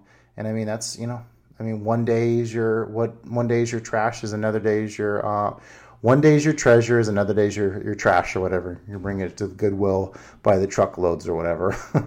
so Yeah, that was uh was an interesting thing because it was followed that um, was she had previously right before that just said that the condom was the glass slipper of the, this generation. Mm. It's like come again. and then you know, oh well, you put it on you, when you meet a stranger and you dance the night away, then you throw it away, the condom, not the stranger. And it's like, mm-hmm. well, you kind of throw the stranger away too, just not in the same sense. And then that's you know, if you pay attention to um, Helen Bonham Carter, which is Marla, and uh, Ed Norton's interactions, you can really just ha- knowing the twist, you can really, really put it together. Like, it's just that was one of the things I, I I was just watching and I didn't intend on it going into this movie, just but as I watched it every time, I was just was like, oh my god, they're just telling you, they're just telling you, they're just telling you, they're just telling you, they're just telling you that they're the same person. Like, oh yeah, it's in a way it's very redundant, but I mean, i again, it's so packed together and it's coming at you that you know they're just. I mean, they're constant reminders. Um, there's that part, like I think it might be midway through the film, where Tyler goes on kind of this diatribe and says, you know, your car does not make you. Your what's in your wallet doesn't make you. And even at that point, like the film starts like jittering or whatever, like he's like coming out of it almost to tell you that. Um, we talked about persona on the on the the pod many many moons ago, but I almost think that Fincher took so much influence from what Bergman was doing with trying to cross the boundary of being in a movie and projecting a message.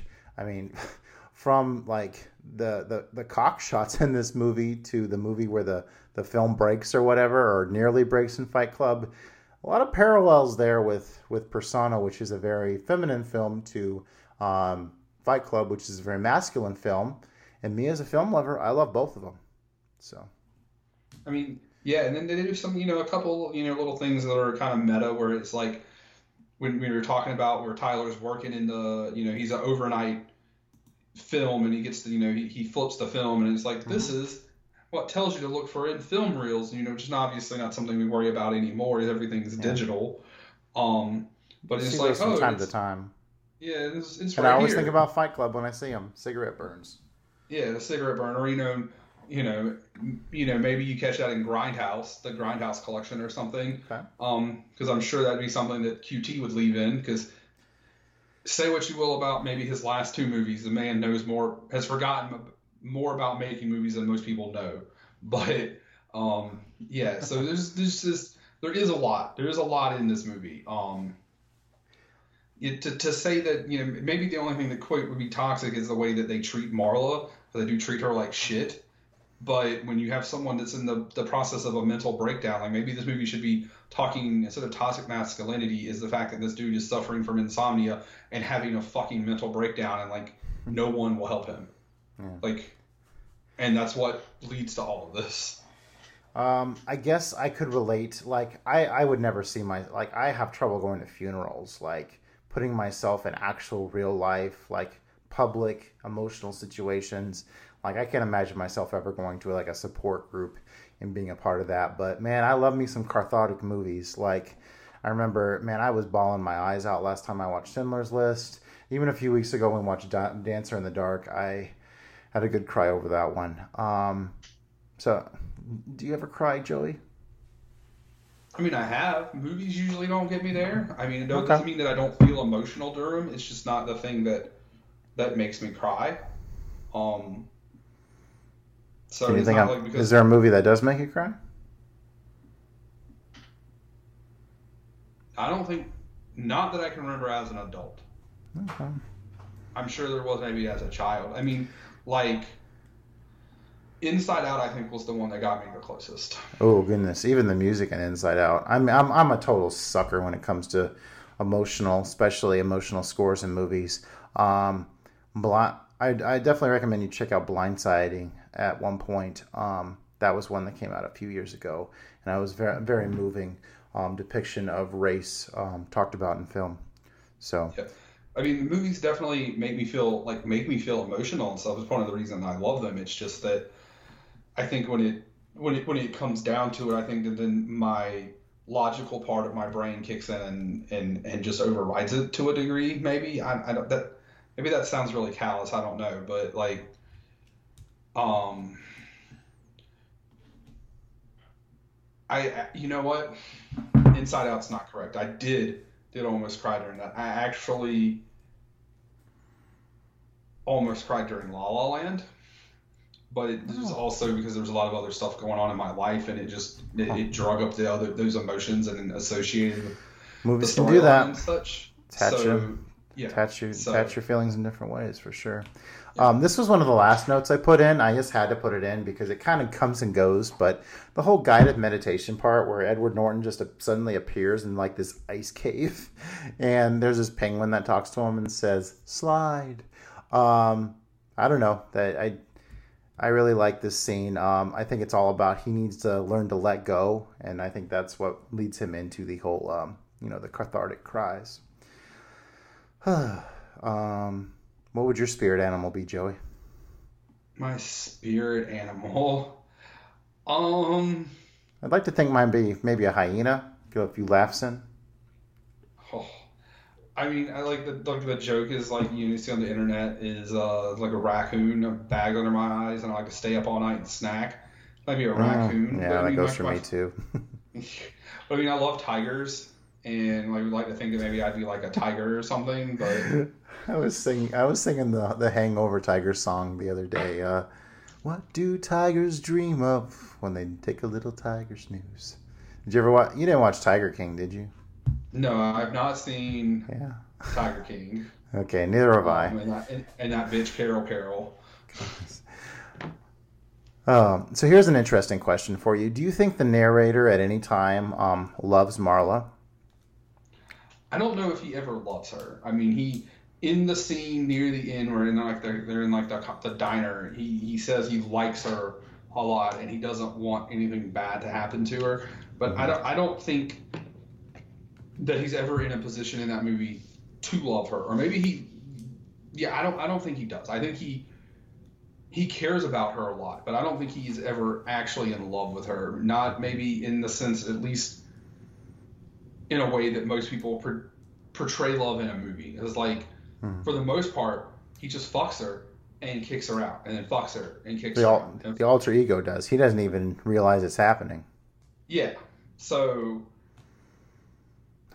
Um, and and even in the beginning, like he wanted nothing to do with her because she messed up his support groups and being able to cry and everything. yeah. And then, like I think he feels bad that like the alter ego that Tyler had done all of these things, but you know at the end you see that he you know he he's like hey we met at a really bad time. He holds her hand, so I don't think he loves her. I think he just I, I think that he likes her, but I don't I don't and it cares about her. I don't think he ever actually loves her.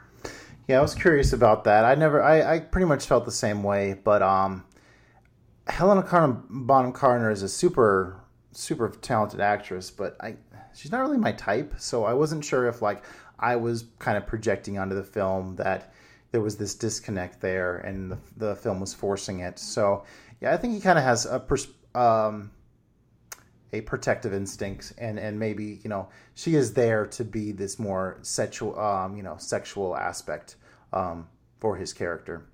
So as, as bad as that sounds but it's kind of true in, in this case. Uh, all right so um i guess i need to say i gotta admit something here. So um if i ever were to admit that i have a man crush it would definitely be brad pitt from um you know the early 2000s and this movie i mean dude's a stud um and troy he was looking you know in the you know doing his thing um any man crushes joey come on don't leave me out on a line here I mean, is, is that what a man looks like? um, I mean, I have a couple. Um, uh, like probably the most noticeable one that uh, if I didn't say anything about, Carl might just run in his room and kill me. It would probably be Timothy Olyphant. Um, Huh. and then I really, uh, I really like Ryan Gosling. Um, okay baby faces Oh, Timothy Olyphant's definitely probably a little more grizzled. Um, was, I don't, I don't know. He was, he was, uh, pretty badass in uh, in Justified. Um, probably Charlie Hunnam. Um, for for those who aren't familiar, uh, movie wise, you probably know him as King Arthur, but um, more people probably know him as Jackson Teller from Sons of Anarchy. Mhm. Also, he's which he where he's chiseled up and tattooed and whatever. But it's probably more usually like their characters and stuff. But you know, you tell me like, yo, Ryan Gosling's in a movie, I'm like, yo, I'm in. Also, then if you immediately follow, hey, this movie also has Emma Stone, then I'm really in. Um, and then if you're like, yo, Timothy Olyphant's in this, like I'm really in. Like, yo, his part in uh, Once Upon a Time in Hollywood, I was about that. Um, you know, I watched the Crazies remake because he was in it. I watched Santa Clarita Diet because he was in it. Like, so Nice. Now this point might go a little bit more for me than you, since you kind of you kind of live in um, a more of a guy atmosphere, you know, with having some roommates. Um, me being, you know, with little kids and my wife, like I kind of feel emasculated at times, and so watching a movie like this kind of gives me that kind of fraternal feeling, like um, you know, watching you know Edward Norton and um, Brad Pitt, you know, you know, hanging out in the house, doing their guy thing. They come and they make a fight club together. You know, this very masculine, aggressive thing. Um, and so, yeah, I kind of enjoy that aspect of this this male um, thing that I don't generally get to um, experience on a day to day basis, being more of a family man. Um, and I was about. Uh, Joey had mentioned to me he saw this. He was asking me what this meant. I was going to ask him if he'd ever played Arms before, and which basically Arms is. When I was in college, um, you know, we'd have a few drinks and then we'd be like, "Oh, let's play Arms." And basically, what it is is you stand a few feet away from each other, and people start, you know, boxing you in the arm, kind of in a Fight Club kind of similar manner, but it's just the arm. And basically, you go until you, you know, give up and I played against basically the the king of arms. This guy was knew exactly where to hit you to make the most bruising, and I did this right before I graduated from college. And I wore a short sleeve shirt to my college graduation party, and all my family members were like kind of looking at my arm because it was like all bruised up and down, and they're like, "What did you do, Justin?" And I mean, as much as it hurt and as much as dumb a thing that it was, is I really enjoyed doing it. It was kind of a a, a, release, a, a physical release, and um, I don't know. It's hard to describe. I mean, it's like playing dumps though back in school or something like that. Slaps Um, or even yeah, slaps or you know whatever. Um, you know, even though you know slaps was just speed, but dumps was you know who could take take the most pain, and I was good at that when it was cold because people would you know they'd only want to take like one and then be like no thanks. But um, I don't ever remember playing like like arms. I mean, I might have, or- but I don't really remember playing anything like that honestly. Um, so Okay. Um, I really like the. I think it. It's. I think it's the last rule of Fight Club where um, yep. If you uh, if you haven't fight, then you have to fight tonight. I I, I really like that because that really strikes at the heart of a lot of people will go into a situation and they just want to kind of like kind of tiptoe, see what it's all about. But no, this Fight Club movie, it's like. All right, you want to see what it's about? You get right here in the ring and you experience it for yourself. And I really like that directness that it plays. Yeah, yeah. It's your first night, you have to fight. What about the the scene where um, Lou shows up and he's like, "Hey, get the hell out of my basement," Mhm. and Tyler Durden's just like, "Nah, let us stay, man," and he just sits there while Lou beats the hell out of him. Like, Yeah. I didn't put any notes about that because I wasn't really sure what to say. Um, any any Like- initial thoughts on your end? well, it's it's that thing where okay, so when you when you take Well, it, he well he's the man, right? Yeah, well, Tyler, Tyler, Tyler Durden's a badass, right? So he's and he's But he represents the working, kind of the you know the the service level um, group of people because they're fighting against the establishment. Well, but yeah, but Lou's like a mafia kind of guy. Like he's Mhm. he's not even like the people that necessarily are fighting against. He just like that's kind of how I took it. Kind of he's like a mafia. Dude. Well, he's a I bu- was he's a business owner. Uh, like just thinking about it for a few seconds with me is he starts taking these punches, but he keeps coming back. He's just like, "You got another one for me, Lou? You got another one for me, Lou?" And eventually, the guy gets freaked out about it. He's like, "All right, I'll, I'll, I'll leave you alone."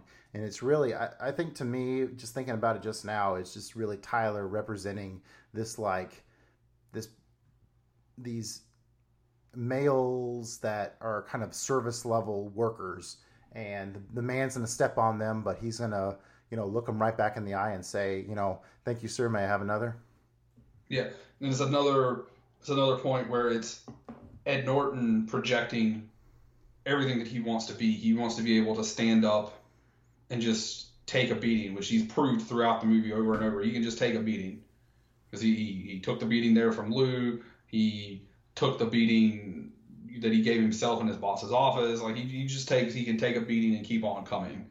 Um, this is the whole his whole life he's been beat down, or at least in this whole movie anyway, kind of thing. Um, and thinking more about fighting as maybe a metaphor in this movie um, just the essence of these guys you know taking their shirts off and pounding each other i mean it really strips down everything i mean it goes back to what we were saying earlier about you want your car you want your money and that's what exactly what happens in uh, the fight club is you know they they're just them. They're just human beings you know like you know structured flesh you know pounding each other. It's really none of those other things. I know there's a great monologue where he's talking about how this little office clerk he had this glorious night at the fight club where he beat the shit out of some like food court manager or whatever. And it really doesn't matter what you do in the outside world.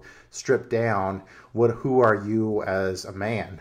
And yeah and pretty pretty fascinating stuff for me. Um, which then transitions into soap as a metaphor in the movie which to me really gets at the fact that i mean what i mean what does soap do? It cleans stuff away. And so one of the big thematic things about this movie and the whole goal of project mayhem is to clear the slate of debt and so you got soap and it's you know you're washing away you know who you were and it's all about who you want to be who you um, you know desire what your desires are and and points throughout the whole movie. Tyler is like, I mean, there's the poor guy he he drags out of the the convenience store, and he's like, I forget the guy's name. It's it's a pretty powerful moment, but he's looking at his driver's license, and he's like, What did you want to be? I wanted to be a veterinarian. Well, why didn't you do that? Oh, it was too difficult. He's like, Well, would you rather be dead? And it's a very aggressive, very offensive thing, but at the same time, that kick in the ass maybe got that guy to do you know what he dreamed of doing because in life we're always saying we're not ready to do something um, i'm not ready to go on a trip to europe because i don't have enough money saved up. I'm not ready to make a move to another job because i don't have my resume built up. We're always making excuses about why we're not moving forward in life. And this movie has a very interesting way of saying get off your fucking ass and do something about it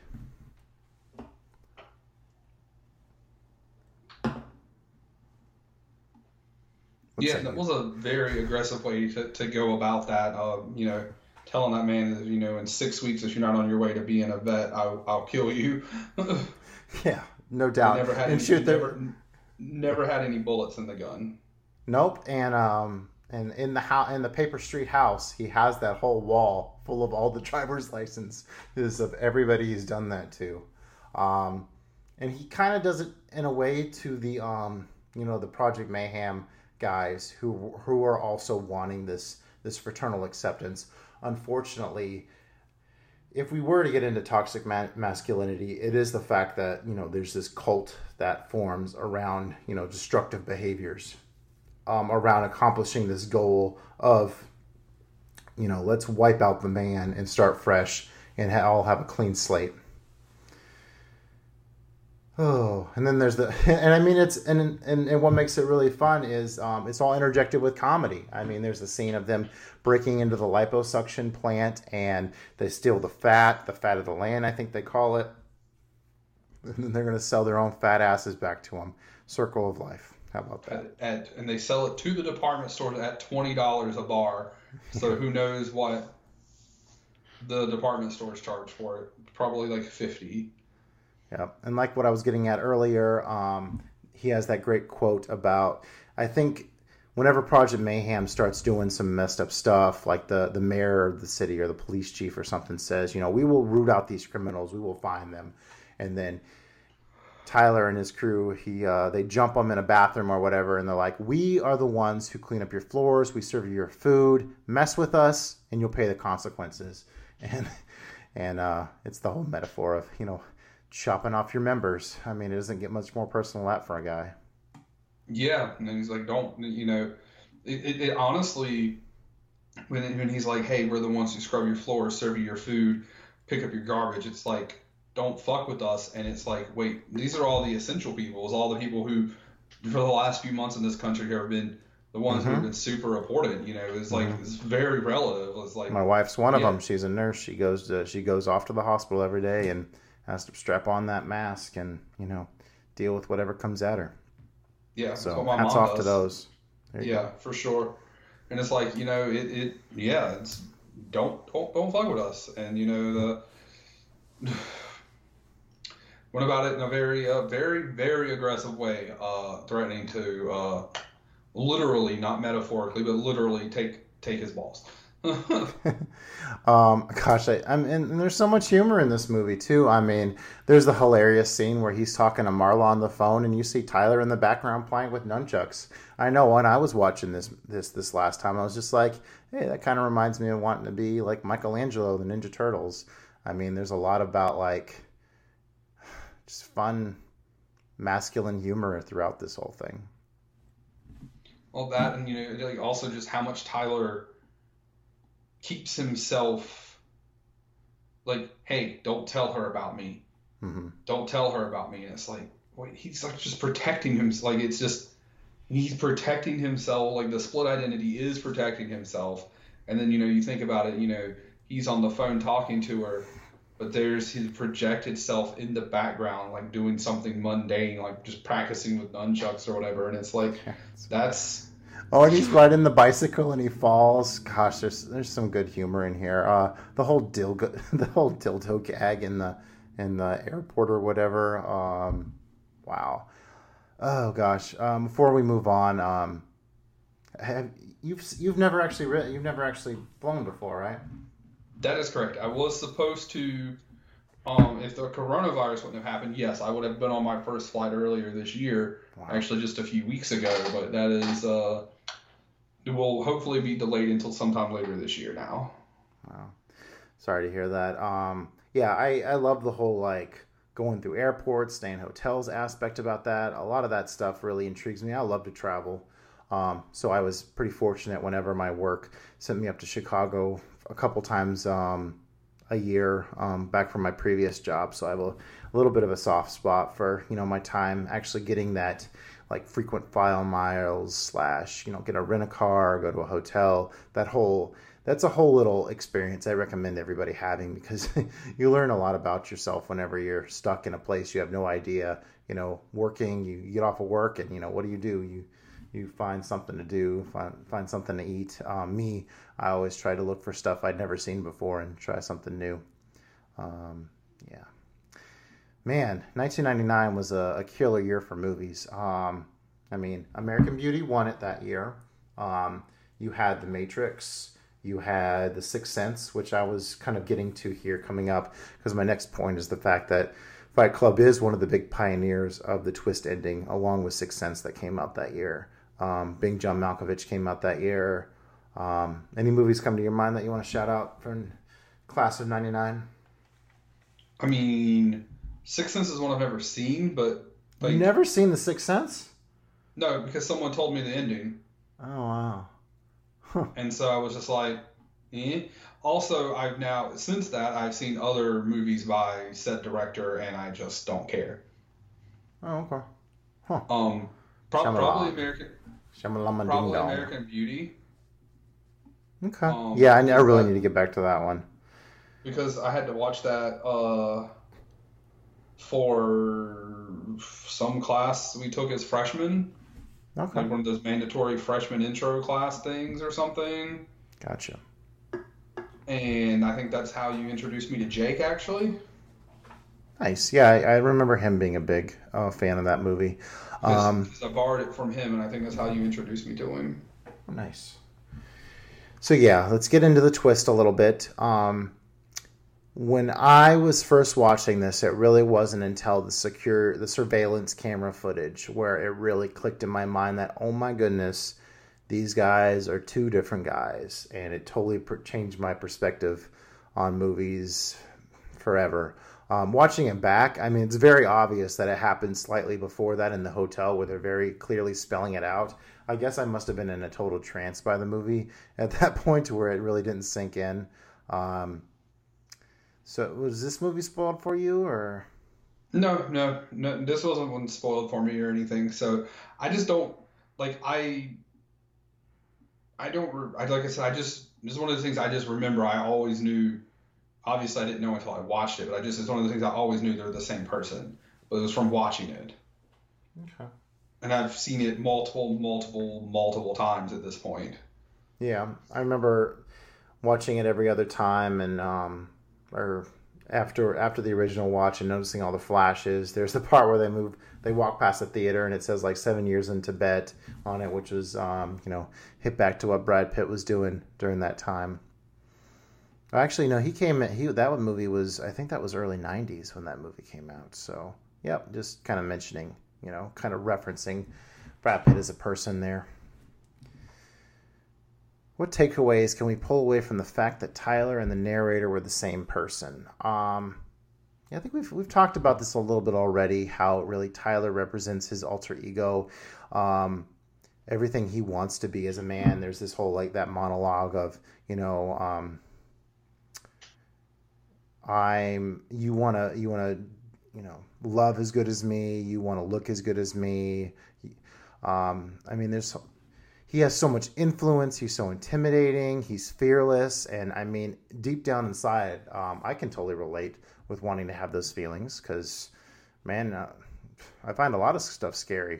I mean, I'm OCD for crying out loud. I get, I get, um, you know, nervous about you know publishing work on the internet sometimes because I'm, you know, intimidated of how people will judge me. So a lot of interesting thoughts there about how they are two people and how this guy is, you know, everything he wants to be, but unfortunately that spins out of control. Yeah, I mean it's it's not so much I guess that they're two people. It's just it's it's one person just represented as two two sides of one person or hmm. and a projection of the narrator of Ed Norton self as Tyler Durden, so much to the point that he becomes Tyler Durden. I mean, the fact that the only name he is called is Tyler by Marla and by the other other people other than Sir the whole time. Um, And of course, it's not one size fits all. I mean, what you might want to be, like your ultimate self, might be completely different than my ultimate self. I mean, there's the whole scene where they're like, you know, shooting balls outside of the Paper Street house. And me personally, I would never blow off steam by going and going and driving balls, but I can totally appreciate the fact that other guys would want to do that.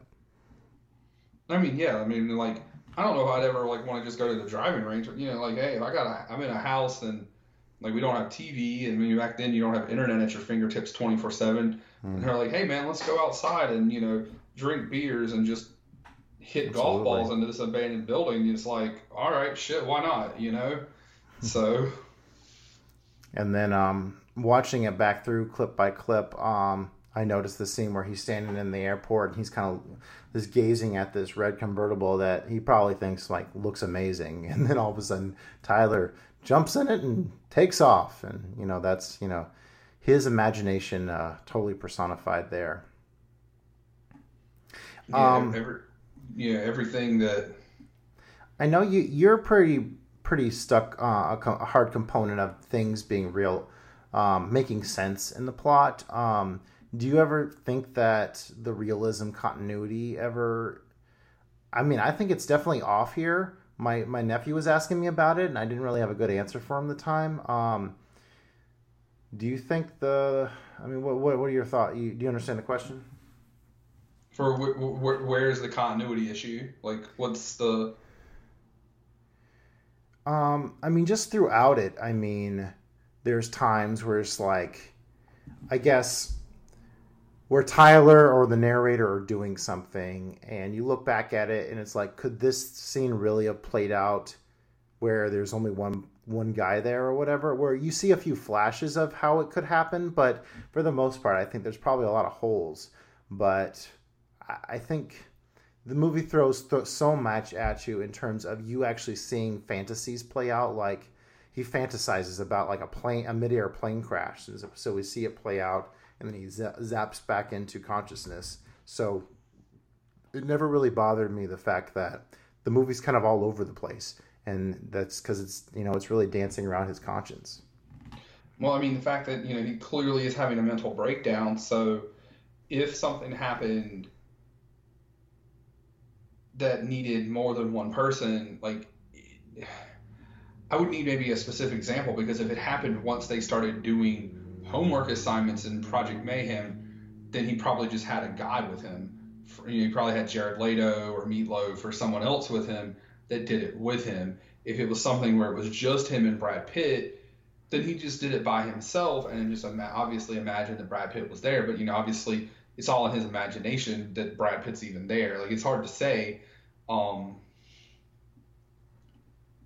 like at all. I mean, this he's clearly having these delusions of grandeur with Brad Pitt. You know, um, some of that I think if if they did something that needed both Brad Pitt and Ed Norton, like they needed two people actually there to, to physically do it or whatever, and it shows them both doing it. Like clearly, that's to also drive to to to, to hide as much as they sh- tried to tell you that they were one person. That was also to, at that point they're also uh, you know trying to hide it, so it is a plot twist kind of deal. Um, Okay. I think like maybe I'm not super explaining that super well, but like I don't. The, I I honestly the first few times I think I watched it, my my real issue with continuity was when Tyler tells him he blows up his apartment. It's like, well, you how could Tyler have blown it up? They just met, and then but then it's not really that Tyler blew it up. It's obviously that the narrator blew it up, and he just he because he is Tyler, so thus obviously he did. You know, Tyler, the person, the real life person, is, is Ed Norton too. So thus he could have blown it up. He just set it up to do it while he was gone.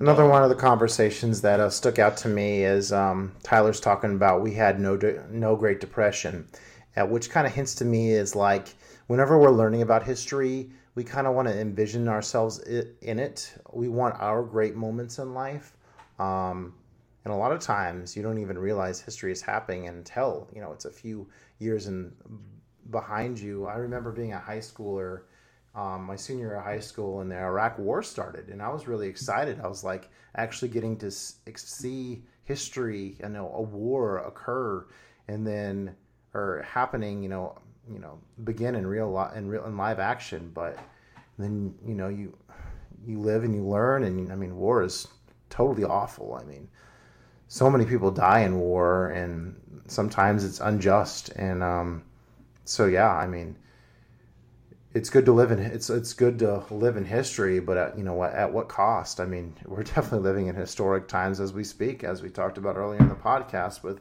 a pandemic keeping you know millions and millions of people stuck in their homes instead of being out, and you know you know injustice, um, getting people in the streets speaking out. So, um, powerful stuff. Yeah, I mean, I think, think, you know, we've never had a Great Depression. We've definitely had lots of times of like eco- economic downturns, Recession, yeah. uh, recessions. But you know, the, the, one of the big the big differences there is the government can just make money now. Nothing's backed by gold. You can just make money, like they did just very recently. They just gave it Yeah. all to, to anyway. They just made money. Well, I'm not gonna go off on that side note, but um.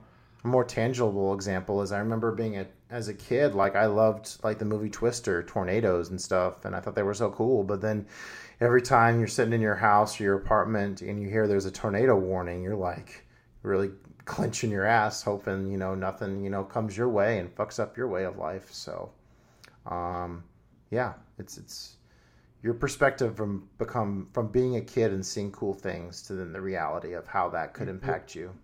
And yeah, also as a kid, I mean, what's one of the most iconic children's movies is Wizard of Oz. And what happens with a tornado? You get taken to Oz mm-hmm. in a tornado. Like, yeah, everybody's running from it to go hide into the the tor- you know into the storm cellar and all that, but she still gets taken to Oz in a tornado. Hmm. and So then they have, and then they have that conversation about like fighting famous people or historical figures. That's another instance where they're talking about inserting themselves into history. Um, and Gandhi then, uh, Lincoln. yep, yep. Uh, there's a part in there that I don't really relate to, but I think it's very moving. Is um, they're talking about being ch- children of divorce, being raised by women, um, and although I never had that experience, I can definitely appreciate people you know that did. Oh yeah, where he's like, we're a generation of men raised by women. The last thing we need is is more women in our life. or even that scene where like he's ta- uh, like he, like you had said before that Tyler did not want you know, the narrator to talk about him to Marla, and then he describes how it feels like he's t- between two like divorcing parents. Yeah. Ay. Lots and lots of good stuff in this movie. Um, I'd actually watched a re- uh, movie recently called Blind Chance, where um, it's all about essentially where one point in your life could splinter off into multiple different directions. And I had heard a criticism about like how it would be unrealistic for somebody who missed a train to end up as a Democrat instead of a Republican or vice versa or stuff like that. And I personally, I totally disagree. Um, I remember growing up, I was very conservative, and then when I worked in a, um, a newsroom organization um, situation and was hearing a lot more about the news, I became much more liberal. And now that I work um, in more of a uh, defense setting, I mean, conservatives. I mean, if you want to stay you know, in a good way of life. Um, conservatives, kind of the political party to back. So I think, as much as you may want to think that like your political beliefs are set in stone, I think a lot of in a lot of ways there, there's it can be dust in the wind sometimes. Um, I mean, I, I think the, the, the, the idea that, you know, being in a, a decision here changes, um, you know, the outcome, and then this, you know, misses this decision or that decision. I mean, it's, that's, that's a very interesting out, you know, and I think it's true. I mean, because who knows what this decision, you know, leads to. I mean, maybe not missing a train changes your political party directly, but maybe it missing this train leads to something else that leads to something else, and it sets off that chain reaction kind of thing. Absolutely. Um, but yeah, there are too many people where you're talking about being your your political party is more flowing, where you you've kind of changed and changed back.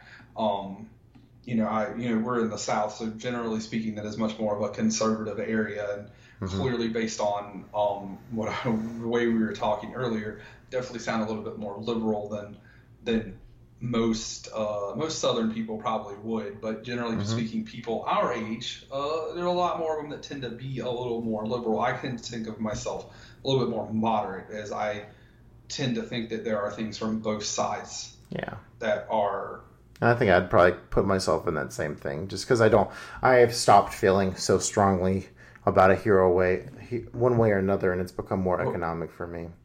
Well, I think it's it's more just, in my opinion, um, having ideas over beliefs. To go back to uh, the movie Dogma, you can change an idea. It's much harder to change a belief, but um, there are things from both sides. I think that are good, and I think there's things from both sides that aren't so good.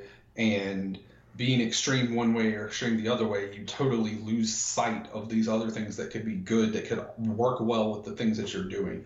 But that's a completely different Yeah. different thing. So, but So- the, go ahead. Have Have there been aspects of the film where you've had a run in with somebody and you mentioned something about Fight Club and you know it, it totally brings you back to the film? Um, I guess since I asked the question, I'll answer first. Um, the whole cornflower blue tie thing. I remember one time, um, just just randomly, me and this coworker were talking, and I was like, "Oh, is it in cornflower blue?" And like we both chuckled, knowing that like we both were familiar with that joke in Fight Club. Um, nothing really like that, honestly. Um, I mean, the most thing I ever, I ever, you know, would happen is, you know, maybe I'll say something to somebody and be like, hey, let's, you know, da da da da, hey, don't talk about that, you know, kind of like a Ah, joke, you know, sure. hey, and then it'll be like, oh, is that the first rule or first rule about Fight Club? You know, generally something like that, or you know, um, or you know, hey, da da da, I'll fight you for it, and I'm like, hmm, we can't talk about it you know, something like that, but nothing, nothing like the cornflower, the, the cornflower blue, um, thing or anything like that. Yeah. And then you get into the question of like, does the narrator actually condone the moral of the story? Which I mean, it kind of gets twisted as it goes on throughout, um, and he gets trapped in this whole like cycle that he kind of accidentally triggers of like, you know, fuck you to the world, and you know, down with the the man, let's wipe the slate clean, and um, it ends up being a case of you know having your cake and having to eat it too. And I mean, it's it's too late by the end of it. Um, Jeez, before I go too far with that point, um, have to mention the fact that uh, I think Edward Norton might have won like an MTV award for the best fight with himself. Whenever he, you know, he uppercuts himself and flies against that shelf and it breaks, and you know he's pleading for the boss not to, uh, you know, like hit him anymore when people are um, walking in, and um, that that always stood out to me. Um, much easier, much easier ways to telework these days. um, just like to point out that this is the movie if you want to watch um, the Incredible Hulk beat the living shit out of the Joker while Achilles watches. Just like to point that out. Um, and then and then go and fuck Bellatrix. um, because you know, we we forgot about the part where he just beats the shit out of Jared Leto, and I was like, I felt like destroying Oh, something yeah. beautiful. He just beats the living shit out of him, um, because I I am Jack's self rejection or something. Um, basically jealous that uh hmm Tyler has picked Good Jared point. Leto. Good point. Yeah, there is that whole fantasy of um we hadn't discussed it yet of destroying something beautiful, and um yeah, he just he gets totally jealous at one point and goes and totally destroys that guy's face, and uh, it's pretty sick to see. But um, And then like I mean, no one jealousy's a real says thing. anything to him because he's the top dog. And Yeah. then Durden's like, "Where'd you go, Psycho Boy?" And Hmm. it's like he calls him Psycho Boy, and you think you know if you're watching it for the first time, it's oh he just went psycho, but it's like no, he's calling him out for being a psycho, yeah, true. for having this like the split personalities, and also obviously going psycho and beating the hell out of this guy for no reason. And then you Mm-hmm. even see Jared Leto later with his messed up teeth and face, Oh, yeah. and he's still like Loyal the number to one. He's still yeah, he's still like the number one dude in that cell underneath Ed Norton. Yeah, and then what does it all come down to? Really, I mean, about you know leveling the playing field, whether it be you know guys fighting or you know wiping the debt out. And I mean, what an ultimate fantasy! I mean, I'm not sure about your financial situation, but I got plenty of debt. So if all the banks automatically said, "Oh well, well we've we lost record of what you had before," here let's start at ground zero, I would I would be a happy camper for sure. I mean, I have some debt. I'm not like in debt like a ton of uh, a ton of people are. Like I don't have school debt anymore, which is what's crippling most uh, most Americans. Um, I do have some like some credit card debt, but it's like it's not crazy. Like I think my biggest thing is um, like I had a car repossessed, which Oh no, um, I did intentionally because I was tired of being car broke. Um, and so I mean, I was working like 80 hours a week to pay my car and my rent, and eat ramen noodles, and I didn't think it was worth it anymore. Okay. So I just let them take it.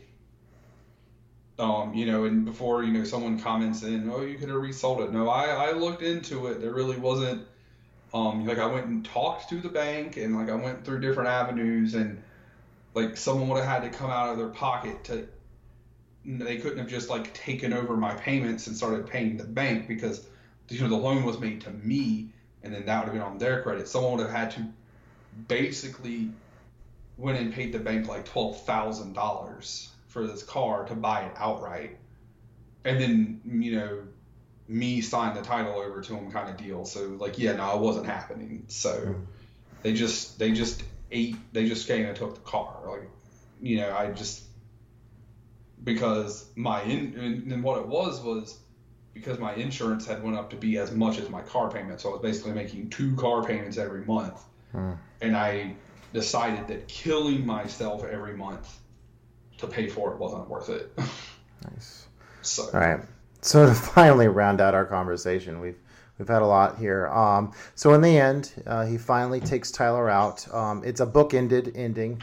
Um, the same way it starts is the same way it um, it uh, same way it starts is the same way it ends. Uh, he shoots Tyler um, by you know capping himself in the mouth, which um, kills that alter ego. I remember it being a slightly different in, in the book. I did read the book um, several years ago, um, but I'd have to look more into that about exactly how that played out. I do. I thought I thought he had actually committed suicide, um, but I'd have to revisit that.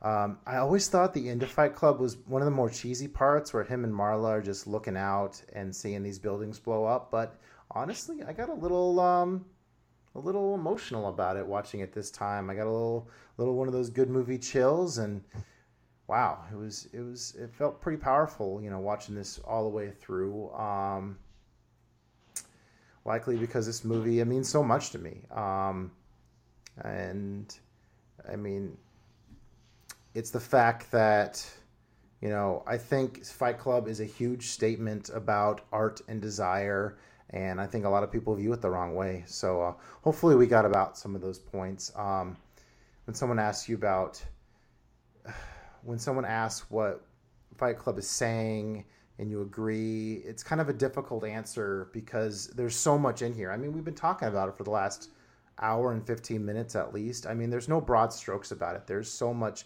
layered in there.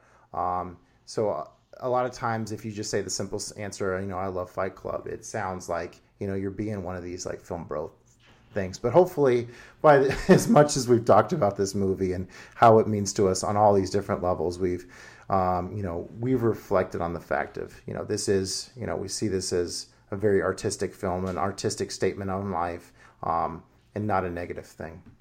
Um, it really makes it Okay, it really takes breaking the movie down um, and having an honest reflection on these moments that I think um, the film deserves because I think it's a it's a very shoot it's one of my favorite movies. Enough said, right? Five stars in my book, of course.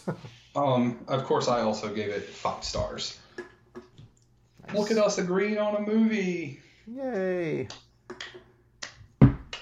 Goodness gracious.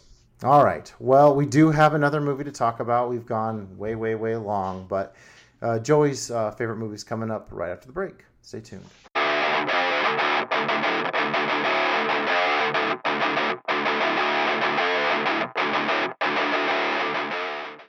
Welcome back.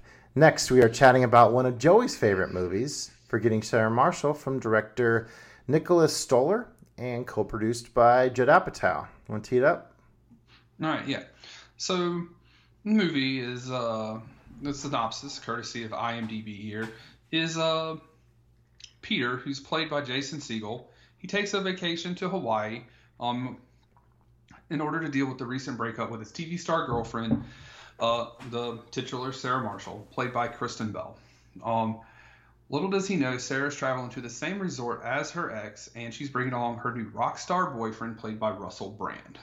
Um, so that's the uh, that's the synopsis. Um, so I don't know exactly why. Actually, no, I'm not even gonna lie. I know exactly why. So this movie, um, I love Kristen Bell. I love Veronica Mars. That's why I fell in love with Kristen Bell. I love that '70s show. I love Mila Kunis. I love How I Met Your Mother. Um, like three of my favorite TV shows of all time. So I have all three of these stars Okay. um, in this movie. Um,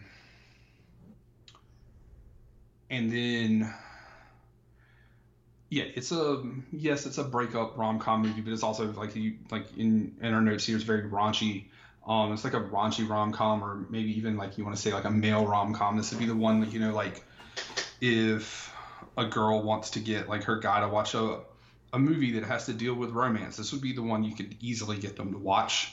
Um, because even though, yeah, it's got all the all that stuff in there. It's also just got a lot of just pretty raunchy stuff in it as well. Um, but when you have good actors, because you mean you've also got you know Bill Hader, Jack McBrayer, uh, Paul Rudd's in it for crying out loud, and he's like one of the best comedic actors like the last 20 years. Kristen Wiig, uh, Jonah Hill.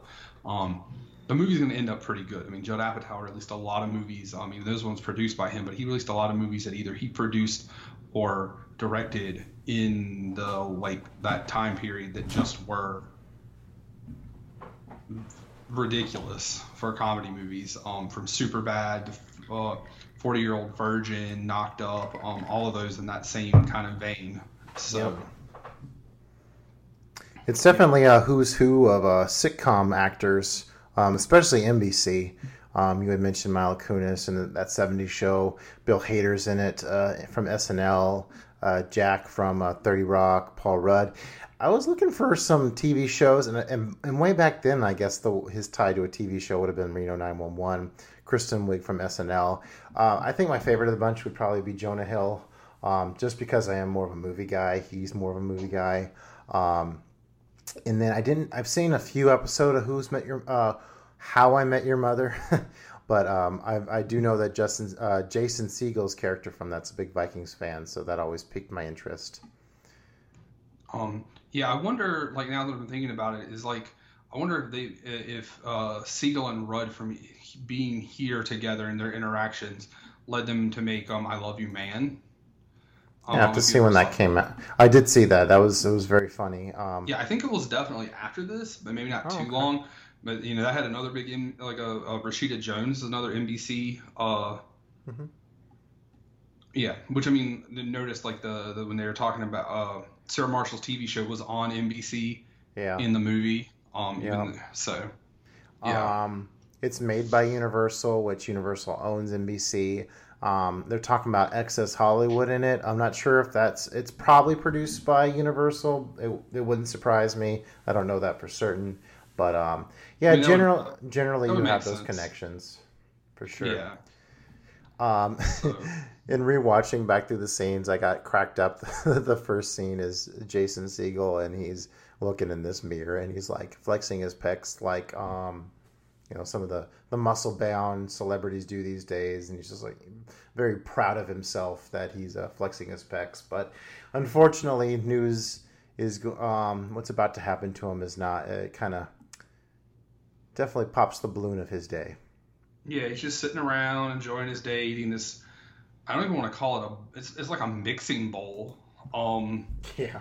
of, of cereal and um nice um and uh then he gets the call and you know he starts cleaning up his his very guyed out apartment his very bachelor style apartment because uh, his girlfriend's coming over and so he starts cleaning and he takes a shower and he and there's sarah marshall and you know it's like whoa she's so hot and then uh she comes up, well, Peter, as you know, I love you, and it's like, ooh, ooh, this is uh, hmm, this is not good. so she drops the hammer on him, and he's like, He's stop. it." butt ass naked, oh yeah, he drops his dong towel. hanging out. Yeah, his dong is hanging At all. out. He he he's upset for a minute. He's like, no, I will not put some clothes on. If I put clothes on, it's over. He's It's like, wait a minute, it doesn't make any sense. But of course, it's not that making any sense. He's upset. His girlfriend of like five years is about to break up with him, and then it's like, um, he's like, "Let's talk. Who's the guy?" And she's like, "There is no guy. We've just been growing apart."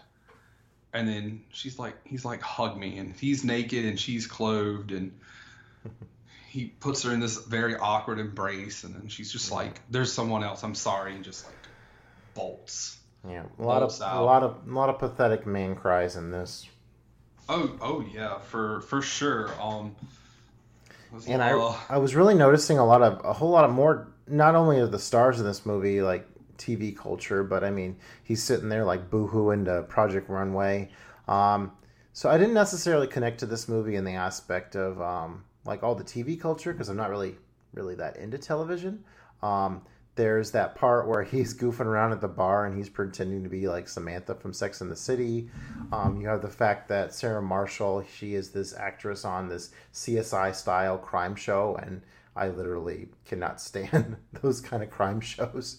Um, um, and it's very interesting that it's like making like she's supposed to be on CSI, and we're talking about everything in this show is very NBC centric and CBS. Mm-hmm. Uh, it, CSI was on CBS, and it was like the biggest show of, of that time period. Oh, yeah. like, and so, then but then- But then Law and Order came before that, and that was an NBC deal. Well, I mean, yeah, and and in both Law and Order and CSI had you had CSI, CSI New York, CSI Miami, which they even kind of, and then they had Law and Order and like all Law and Order SVU. And there's the scene like where uh, he's out trying to pick up chicks right after you know he broke up with her. His brother-in-law or stepbrother's like, oh, he's being modest. He works, you know, he does the music for crime scene, and she's like, scene of the scene of the crime or Phoenix, and it's like they're making fun of this. Ha ha! I see what they did there. Which you know, you know, it's one of those things now that you know wouldn't maybe necessarily resonate as much as you know it's like 12 years after the fact, and you know CSI and CSI Miami don't really they're not really existing, but you know at the time it was you know a very popular thing, and if you remember that, it you know it's like got you. Have you ever seen uh, Good Luck Chuck? Good luck, Chuck. Yes, with Jessica Alba and um the the com- the comedy guy Dane Cook, uh, right? Dane Cook. Yeah, yeah. yeah. Yeah. I remember the sex montage and that one being a lot of pretty hilarious, but man, Jason Segel trying with all this breakup um, sex is, is is pretty pretty depressing. Would you would you do, do you want to gag me? You brought a you brought a gag? Yeah. Do you want to gag me? kind of now. Muy muy caliente. Uh, uh, uh, I just came. and then he, goes to like the he goes to like the his This show has it all, folks. yeah, the show. We're we're we're we're everything. We're Just- spanning the gamut. Yeah, we, Um, we yeah, we spin the wheel, the, the wheel of movies and everything, Are you a big, everywhere. are you a big cereal guy, Joey? I do like cereal. Um, I would not be eating a bowl of cereal like that because Hmm. one, that's a lot of cereal. Two, it would be soggy AF by you got time you got to the end of it. But I, I, I do like cereal. Yes. Okay. I typically have have rejected cereal in my life, but I, I do appreciate those little uh, plastic containers, and it's a pretty funny scene where he's it's like my this this keeps my cereal fresh. I have this. It reminds me of her. You, would have the freshest cereal. but I mean, like, I can get that, like, going through a breakup and something that's just mundane that's in your house is like, uh, this was given to me by this person and it reminds me of them. And it's just like, it's just some something mundane. So, like, I get that. But, you know, I, I, never, you know, made a fire in a pot on my kitchen burning shit before. Mm-hmm. So, you know, oh yeah, I forgot about that scene. yeah. It's a little ridiculous in this movie how they they just keep running into each other like all the time. Well, I mean, he, to be fair, he's like, you know, his brother's like, go on vacation, go to these places. He's like, I'll go to Hawaii. Sarah always mentioned this place in Hawaii. And his brother's like, don't No, go don't there. go there. He's like, well, I can't go to Hawaii because Sarah Marshall's heard of Hawaii. And like, that logic makes sense. Maybe don't go to the resort that she's talking, she's talked about. But like, you can't know that she's going to be there with another person, even though she said there's someone else. You just can't know that she's going to be there. But, you know, like, Did you think um did, did you think Jack McBrayer having his his whole like sex issues was was funny? Um, it's just it, it's. I mean, I, I think it's kind of like this is like weird juxtaposition because like he's the exact opposite of Aldous Snow's character, and then then Oh, have, and Alice, yeah, the, the the rock star's the one who gets him on the right path eventually, right? yes, and like Aldous Snow, he, he's portrayed. I mean, honestly, Sarah Marshall's the bad guy. Aldous Snow is also kind of portrayed as a bad guy, but he's really not a bad guy. He he he's not a good guy per se, but I don't think necessarily he's a bad guy. I mean, even in the end, like he's he's trying to like befriend um Peter, and you know he he even you know shows you know he helps out um uh, Jack McBrayer's character and stuff. Like he's just he is who he is, especially having you know now watched the you know when you watch the whole movie about the guy. Um, it expands on his character some, but um, he's just he's just a partying, whoring rock star. You know, you know it's like hmm they took Mick Jagger, you know somebody, and like let's put this guy in a movie kind of deal. Yeah. Um, maybe not About- Mick Jagger, you know some whoring rock British rock star kind of deal. Um, but him Peter like like from the sexual competency point you know like you got this guy who's like he's been he's religious and been a virgin and he has no clue mm-hmm. what's going on. And then you've got Peter who's been in this five year relationship and he's trying to recover and move on. And and just he wants to he's good at being someone's boyfriend like he said and being in a relationship. And he wants to you know continue that. And you know, is not good at being in one night stands because he did that and he showed that. And then you've got uh, Aldous, who just he's gonna, as he said um, so eloquently later on in one of my favorite scenes, uh, once you lose yourself in something um, elegant, and I don't um, mean that as a conversation. I mean that lose yourself in fuck, and uh, yeah, so it's like, uh, okay, sure, I, I see you. You're just gonna stick it, kind of thing. Would you consider um, Mila Kunis as a, a manic uh, a manic pixie dream girl? A what? You never heard of a manic pixie dream girl?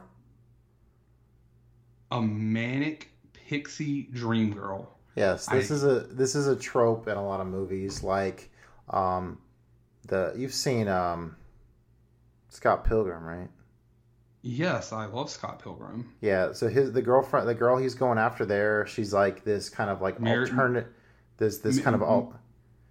Go ahead. Mary Elizabeth Winstead. Yeah, she's kind of this alternative fun chick.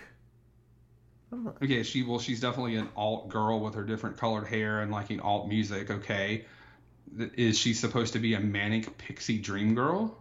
Yes, yes, she's she's a prime example. Um, there's other movies like uh, Garden State or um, 500 Days of Summer where you have this like free spirited kind of girl um, who the main character falls for, which is known as a manic pixie dream girl. Um, and Eternal Sunshine of the Spotless Mind. Um, so okay, maybe the wrong conversation since you're may, you're a little new to the term. Um, so Oh, okay, so if you're going to compare them, to, to potentially based off of not alternative, but they're free spirited. Like she's definitely free spirited, yes, and she's definitely the antithesis in like every single way to Sarah Marshall. Um, Yeah, I, I think yeah, I, I think I actually I think I prefer Mila to um of the two. I mean, very attractive with her big eyes, olive skin. In all the movies, she's like has this persona where she's like, you know, into guy things, but you know, she's also very attractive um, female. um, I mean that's probably partially because she spent like seven years being Jackie Burkhart, being like the prettiest girly girl. Um, if you've never watched that '70s show, like she's just like the bitchiest, prissiest, okay, played against. princessy. Yeah, Had to go after So- playing against um, character. Yeah, but um, so this manic pixie dream girl thing. Um, so a couple of those movies I haven't seen. A couple of them I ha- have. So like, if you want to compare her to her to the character Mary Elizabeth, Mary Elizabeth Winstead's character in Scott Pilgrim, or um, Kate Winslet. Kate Winslet in Eternal Sunshine of the Spotless Mind. Like I, I, I, I can't really see her being similar to those characters um, because both of those have more of an alt style, um, maybe personality wise, and you know, like okay, they're they're kind of free spirited, but it, I think it's more of like she's living like in a vacation, her her whole time that she's been in Hawaii. Like I, I don't. Yeah. I, I, don't, I don't know if that would be the way I would put it. Like Pixie, yeah, she's kind of small. I could see that in Dream Girl because she's one of my dream girls, yes, but I don't really see her as being manic. Um, Okay. Well, it, it's kind of it's just this this this trope. Um, sorry to blindside you with it. Um, it's cool. I Um, thought it was kind of interesting. It was kind of Um, odd. I looked at this whole like they had. I looked at a um, an image on Google of this whole list of Manic Pixie Dreams girls, and I had like the girl from Breakfast at Tiffany's on there, and it even had Marla Singer on there, which I don't really consider in that category, but it's it's very wide in interpretation. Um, I definitely recommend you um, you kind of make your own. I, I'm I'm the worst person to to kind of sum it up. I thought I kind of thought you'd come on and you'd know what it was coming in. Well, I mean, I had to type very hard for it to. Oh, it's a um, yeah, it's a it's a very popular trope for sure. like I okay. I see, I see Jess from New Girl in this picture. I I see. oh, for sure. 'Cause she's she's Summer from 500 Days of Summer. Oh, okay. Well, then that would. Okay. Well, that would probably explain it. I see a Queen Amidala. Okay. Um. Uh, that's the girl from um, what's the the movie Jersey something. Um, yeah, I forget what the Jersey um, kind of alternative spirit movie. Uh, oh, Garden State, um, which has been forever since I've seen it. But I'm kind of derailing us. But um, yeah, uh, it's a To help their men without pursuing their own happiness, and such characters never grow up. Thus, their men never grow up. Okay. Okay, Natalie Portman's character in Garden State. Oh, here's a list. Oh, that's a that's a big list. All right, so like you said, some examples. Uh, Susan Vance bringing up baby, Roman Holiday, some like it hot, the apartment, breathless. They're just everywhere. oh yeah. Anne Hathaway in Love and Other Drugs, Scott Pilgrim versus the World. Yeah, there's a okay, sure. Um, there you go. Um, to I guess to move on, um, the Inside of You song, pretty hilarious. yeah, that was uh, and the fact that you know like, like Sarah Marshall's just like sitting there like, oh my god, he's singing a song about me, like, oh my god. um, He's doing all these humping motions. Yeah, they actually um they made the, that was like the only other reference back to Sarah Marshall that they made in um Get Him to the Greek is like they play like they're playing like a clip of one of his songs or like a music video or something and it's that it's that song. Okay. Paul Rudd, yeah, he's pretty funny as the the super stoner surfer teacher who doesn't even remember Jason Segel from time to time whenever uh, they come across. Um, very very pretty Hawaiian shots. I mean, this whole movie kind of felt like one of those Adam Sandler deals where he got like all his buds to come out to like Paradise to shoot a movie with him. Um, probably a lot funner than a lot of those, a lot funnier than a lot of those movies, but kind of what it reminds me of. And then of course the beloved uh, puppet Dracula, uh, puppet Dracula musical that um, uh, Peter is very into uh, producing, which you know uh, Mila Kunis's character, you know, really pushes him over the finish line in order to get that put together. Yeah, and I mean it serves as like again showing that like all the ways that um Rachel and Sarah are different um because you know she's like hey you know she gets him to play it at Lazy Joe's and then they show the flashback scene where he's playing the song and Sarah's like it's good but I don't get it please don't play it for me anymore and then even Aldous is like when they're out and you know they're surfing um and he's like oh I came across you know this one song on Sarah's iPod and it was really good and He's like Yeah. a dark gothic, you know, Neil Diamond, and he's like, yeah, that's thanks, man, blah blah blah. That's exactly what I was going for. Yeah. So, um, and there's there's just you know there's lots of things, um, you know, kind of sprinkled in there that you know like, you know, Aldous, you know, does some things that you know, like I said again, he's not a good person per se, but I don't think he's necessarily a bad person. He's just He's just he is who he is. I mean, Yeah. and no one's going to change him, which we see that later on. yeah, I mean he he's been a rock star and he, he's just gonna be who he is, you know, like and you know, like that Sarah Sarah got so lost in it is, you know, uh, who she is, you know, she you know, even po- he's even pointed out, you know, like you, you think back to you know they're arguing and he's like, well, because I don't have Sarah, I wasn't wearing Sean Gon- Sean John sweatpants, and she's like, no, no, no, and it's like, no, that really is, you know, she's trying to latch on to this notorious Lothario, like, yeah, that probably really is a, there really is a thing with you, but. You know, you also see that Peter isn't perfect because you know she talks about how she tried to get him off the couch and she took love seminars Yeah. and sex seminars and talked to a therapist and to her mom and you know all these different things that you know you can relate to having been you know into a, a relationship yeah she cheated she was the one having an affair and did things wrong But he was complacent.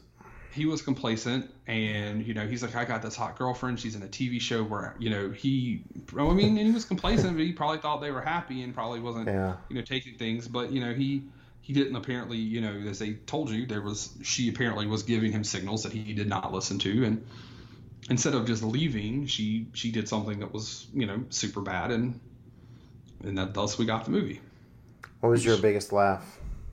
um, biggest laugh is um, well, the biggest laugh, but my, my favorite scene is the, the the the scene of the four of them having dinner. Um, I don't know that scene I always just probably because they talk shit about the movie The Pulse without ever calling it The Pulse about Kristen Bell's real movie The Pulse, but as they talk about it as like it's one of Sarah's movies. Um, so I always think that's uh, which then leads into the loud sex competition. Um, but Ah. yeah, I, I always thought that was um, I don't know. I just that that scene, that movie always that, that part of the movie always resonated. Probably because I also seen the Pulse and the Pulse is real bad.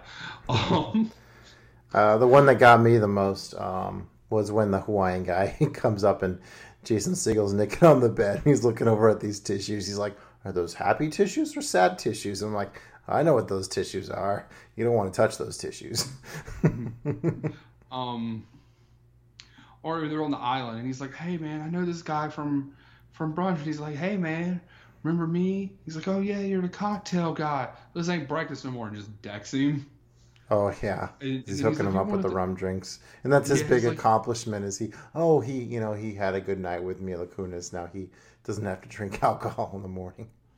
He's like, uh, it's like you're one of those, uh, you're one of, you're like one of those girls from Flavor of Love, and she's like, what the fuck's Flavor of Love? And it's like, no one Another TV now reference. knows what Flavor of Love is. I remember anymore. that show. that was VH1, right? Yeah, with VH1 Flavor reality Flav, show right? trying to hook girls up with Flavor Flav. Oh my god, it was um to quote a, to to use a term from maybe not from that era, but shortly thereafter. That show was ratchet. Uh, and then it's it's kind of fun to see it all come around where like Sarah wants uh, the rock star to wear this, you know, kind of geeky um, um, Tommy Bahama shirt, and he just feels like super uncomfortable wearing it. Where like Peter would have done that no problem. So then she kind of comes to see where you know she likes being able to control men, and you know that's definitely not what she has with this rock star boyfriend. I mean, not necessarily, maybe not controlling, but you know, having that guy who's willing to to use Rachel's word from earlier, like dote. Um, because you know Peter's willing to make an ass out of himself and, and look silly and appreciate the gifts that Sarah would get him, like that dumb hat or that dumb shirt, or you know carrier purse and you know those different things. You definitely see the again the two differences, like how they're so different because yeah, Mila Kunis's character is like, you know, she'll drink the beer and she'll go and get it, and you know, you don't have to dote on her as she as she put it in that one scene, and you know, he would have to go to premieres with Sarah and then get told to get taken out of the picture, and you know, all those different things, and, and then of course they look so very different. You know, while they're both yes, they're both very attractive. Um, you know, Sarah Marshall is you know blonde and blue eyes and and very pale skinned compared to Mila Kunis. Um, you know, um who has her olive skin and her dark brown hair and you know her dark eyes. So they're very different looking and they act very different in character. Um, so just, Um, and then you have like kind of the third act slump of the movie where Sarah Marshall, you know, she doesn't want, um, you know, the rock star boyfriend's gonna leave, and she's gonna try to get back with Peter, and like he's like, uh, I'm not feeling it, and and then for some reason he goes up to Mila Kunis's character Rachel and is just like, you know, this all happened. I just want to be so honest with you, and she's like, no, get out of here. So it's a little it's a little contrived in order to make it so they split up and so you have the big ending. Um, this is a minor Um, complaint. I mean, that's what movies do. but like, okay, so I mean, he's consoling her obviously because you know they, they haven't been broken up very long, so he still cares about her. Absolutely, um, cares about her the whole time. Really, Yeah, but like, I, I mean, this was always I thought was a was a pretty scene, or not pretty scene, funny scene, pretty funny. Um, because if you've read my review, like this is like one of my quotes is from there is like, you know, she's trying, they're they're trying to have sex and um, his his member is not cooperating, and she's like, "You want my mouth?" And he's like, "Sure." And you know, she's trying to fillet him, and it's not cooperating, and. uh She's like, "What's wrong, Peter?" And it's like, "Well, maybe it's because you broke my heart into a million pieces, and my cock doesn't want to be near you." and then he's like, "You're the goddamn devil!" And then you know, and then like some of the um, I think on my, I didn't do it on Blu-ray, but on my DVD, it actually you know it shows Sarah Marshall having like devil horns and like a devil tail because you know she's the devil. Um, you know, I always thought that was hilarious. And then you know, of course, because he wants to be honest, and because Mila Kunis said, you know, the reason she was out here is she came to be with a guy, and that guy had hurt her by cheating on her. He goes and he does the honest thing, and he tells her, which you know, of course, leads to the the end of the movie. Um, you know, they split and well, then he goes and he gets the the flashing picture down, and he you know shows her that he is a noble guy because homeboy beats the hell out of him for taking the yeah. The flash picture out of the collage. The, Mhm. Yeah, because all the people in the resort love love him, and Yeah. Yeah, I had a good time. I, I actually got my wife to watch this with me, and you know we relaxed on the couch and took this one back in. We hadn't seen it since I first got it on Blu-ray.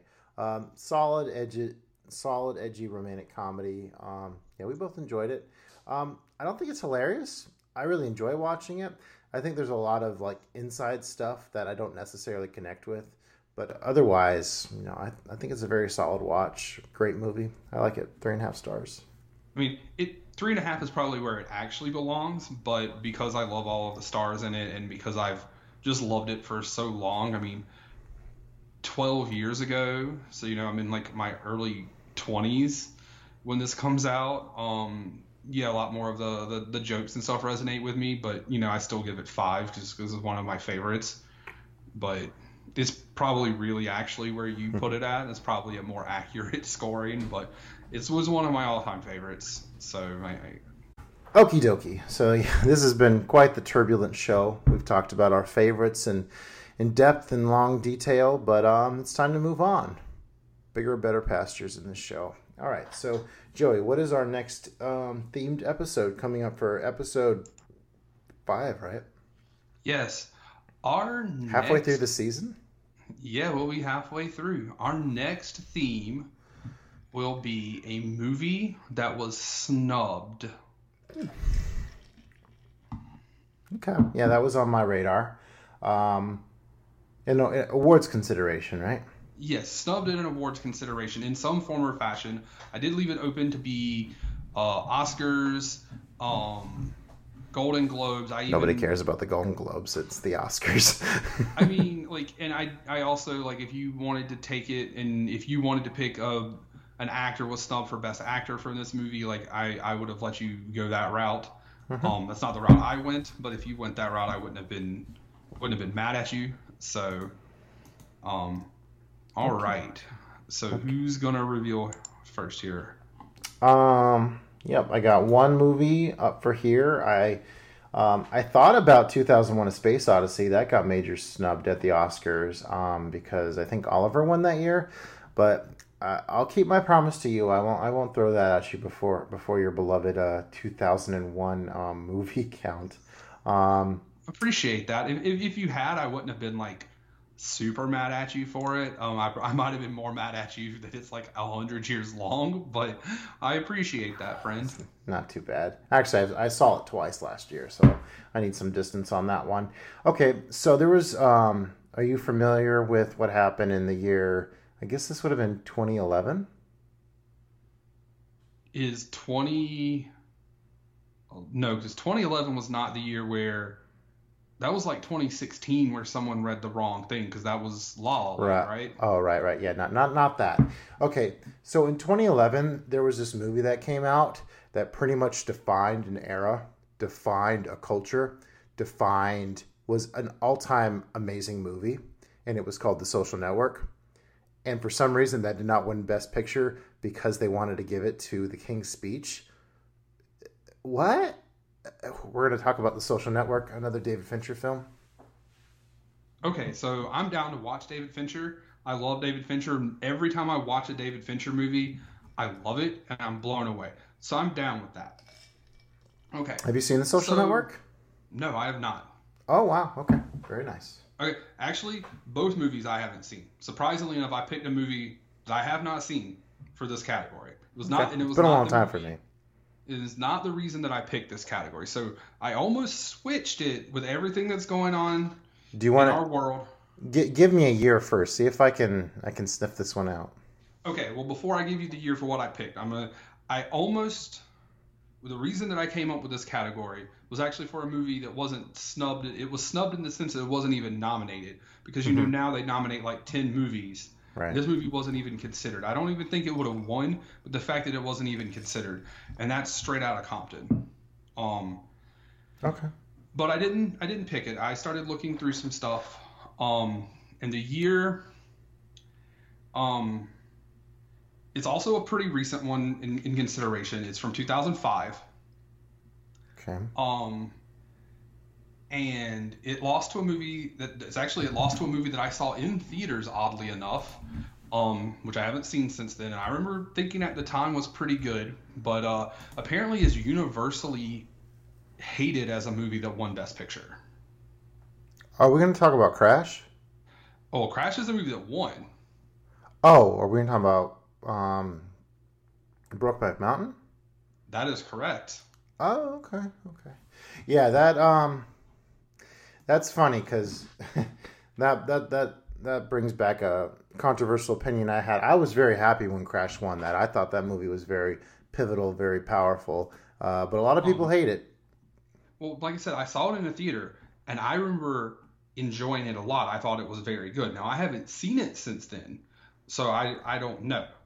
Um, We've had an interesting run with um, LB, uh, um, you know, gay films on this podcast. With um, I mean, and and I think that, and I didn't do this intentionally, but I think like it, it works out because this is Pride Month, and this is a movie that yeah, you know go.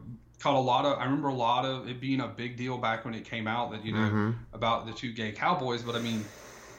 My understanding is there's way more like heterosexual sex and female nudity in this movie than there is other stuff. But I mean, the movie's supposed to be really good. It's supposed to be really powerful. I mean, if you think about Mm-hmm. the people who are in it, I mean, Jake Gyllenhaal and he, uh, Heath Ledger, Michelle Williams, um, Catwoman. Why am I forgetting Catwoman?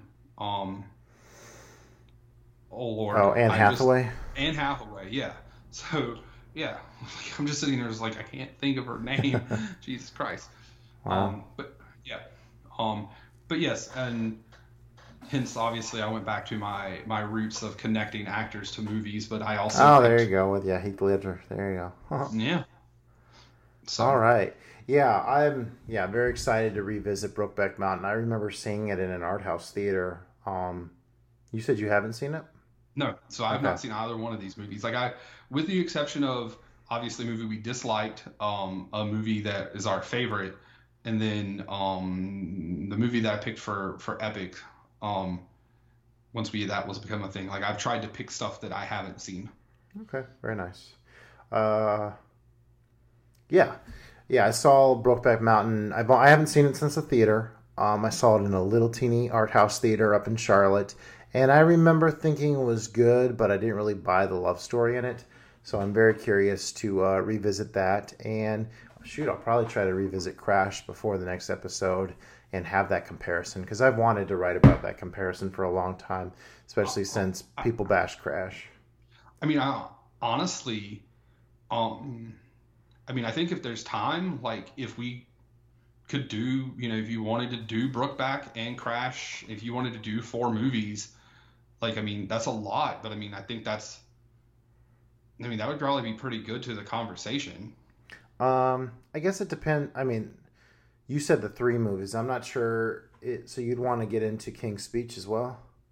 I mean, if you want, we don't have to. It's just a thought. I've never, I've never seen that movie either, but I mean, it's, it's, we don't have to. It's just a thought. Okay. Um, I mean, yeah. Well, stay tuned. We'll see what we decide. But yeah, I'm definitely interested in in comparing the two from that year. Um, I've seen King's Speech. It was it's a good historical drama, but I think the Social Network really spoke to a whole era, uh, a really pivotal, um, life changing era. Um, Yeah, So, um, I could see that. It didn't didn't Forest also win Best Actor for that movie? Didn't it win like everything that year almost? Isn't that the one? No, no, For- I'm thinking of the Last King of Scotland. Never mind. Oh, Forest Whitaker. Um, I think Yeah. he, I think Forest Whitaker did win for the Last King of Scotland. But I'm thinking of a completely different movie, so that's my fault.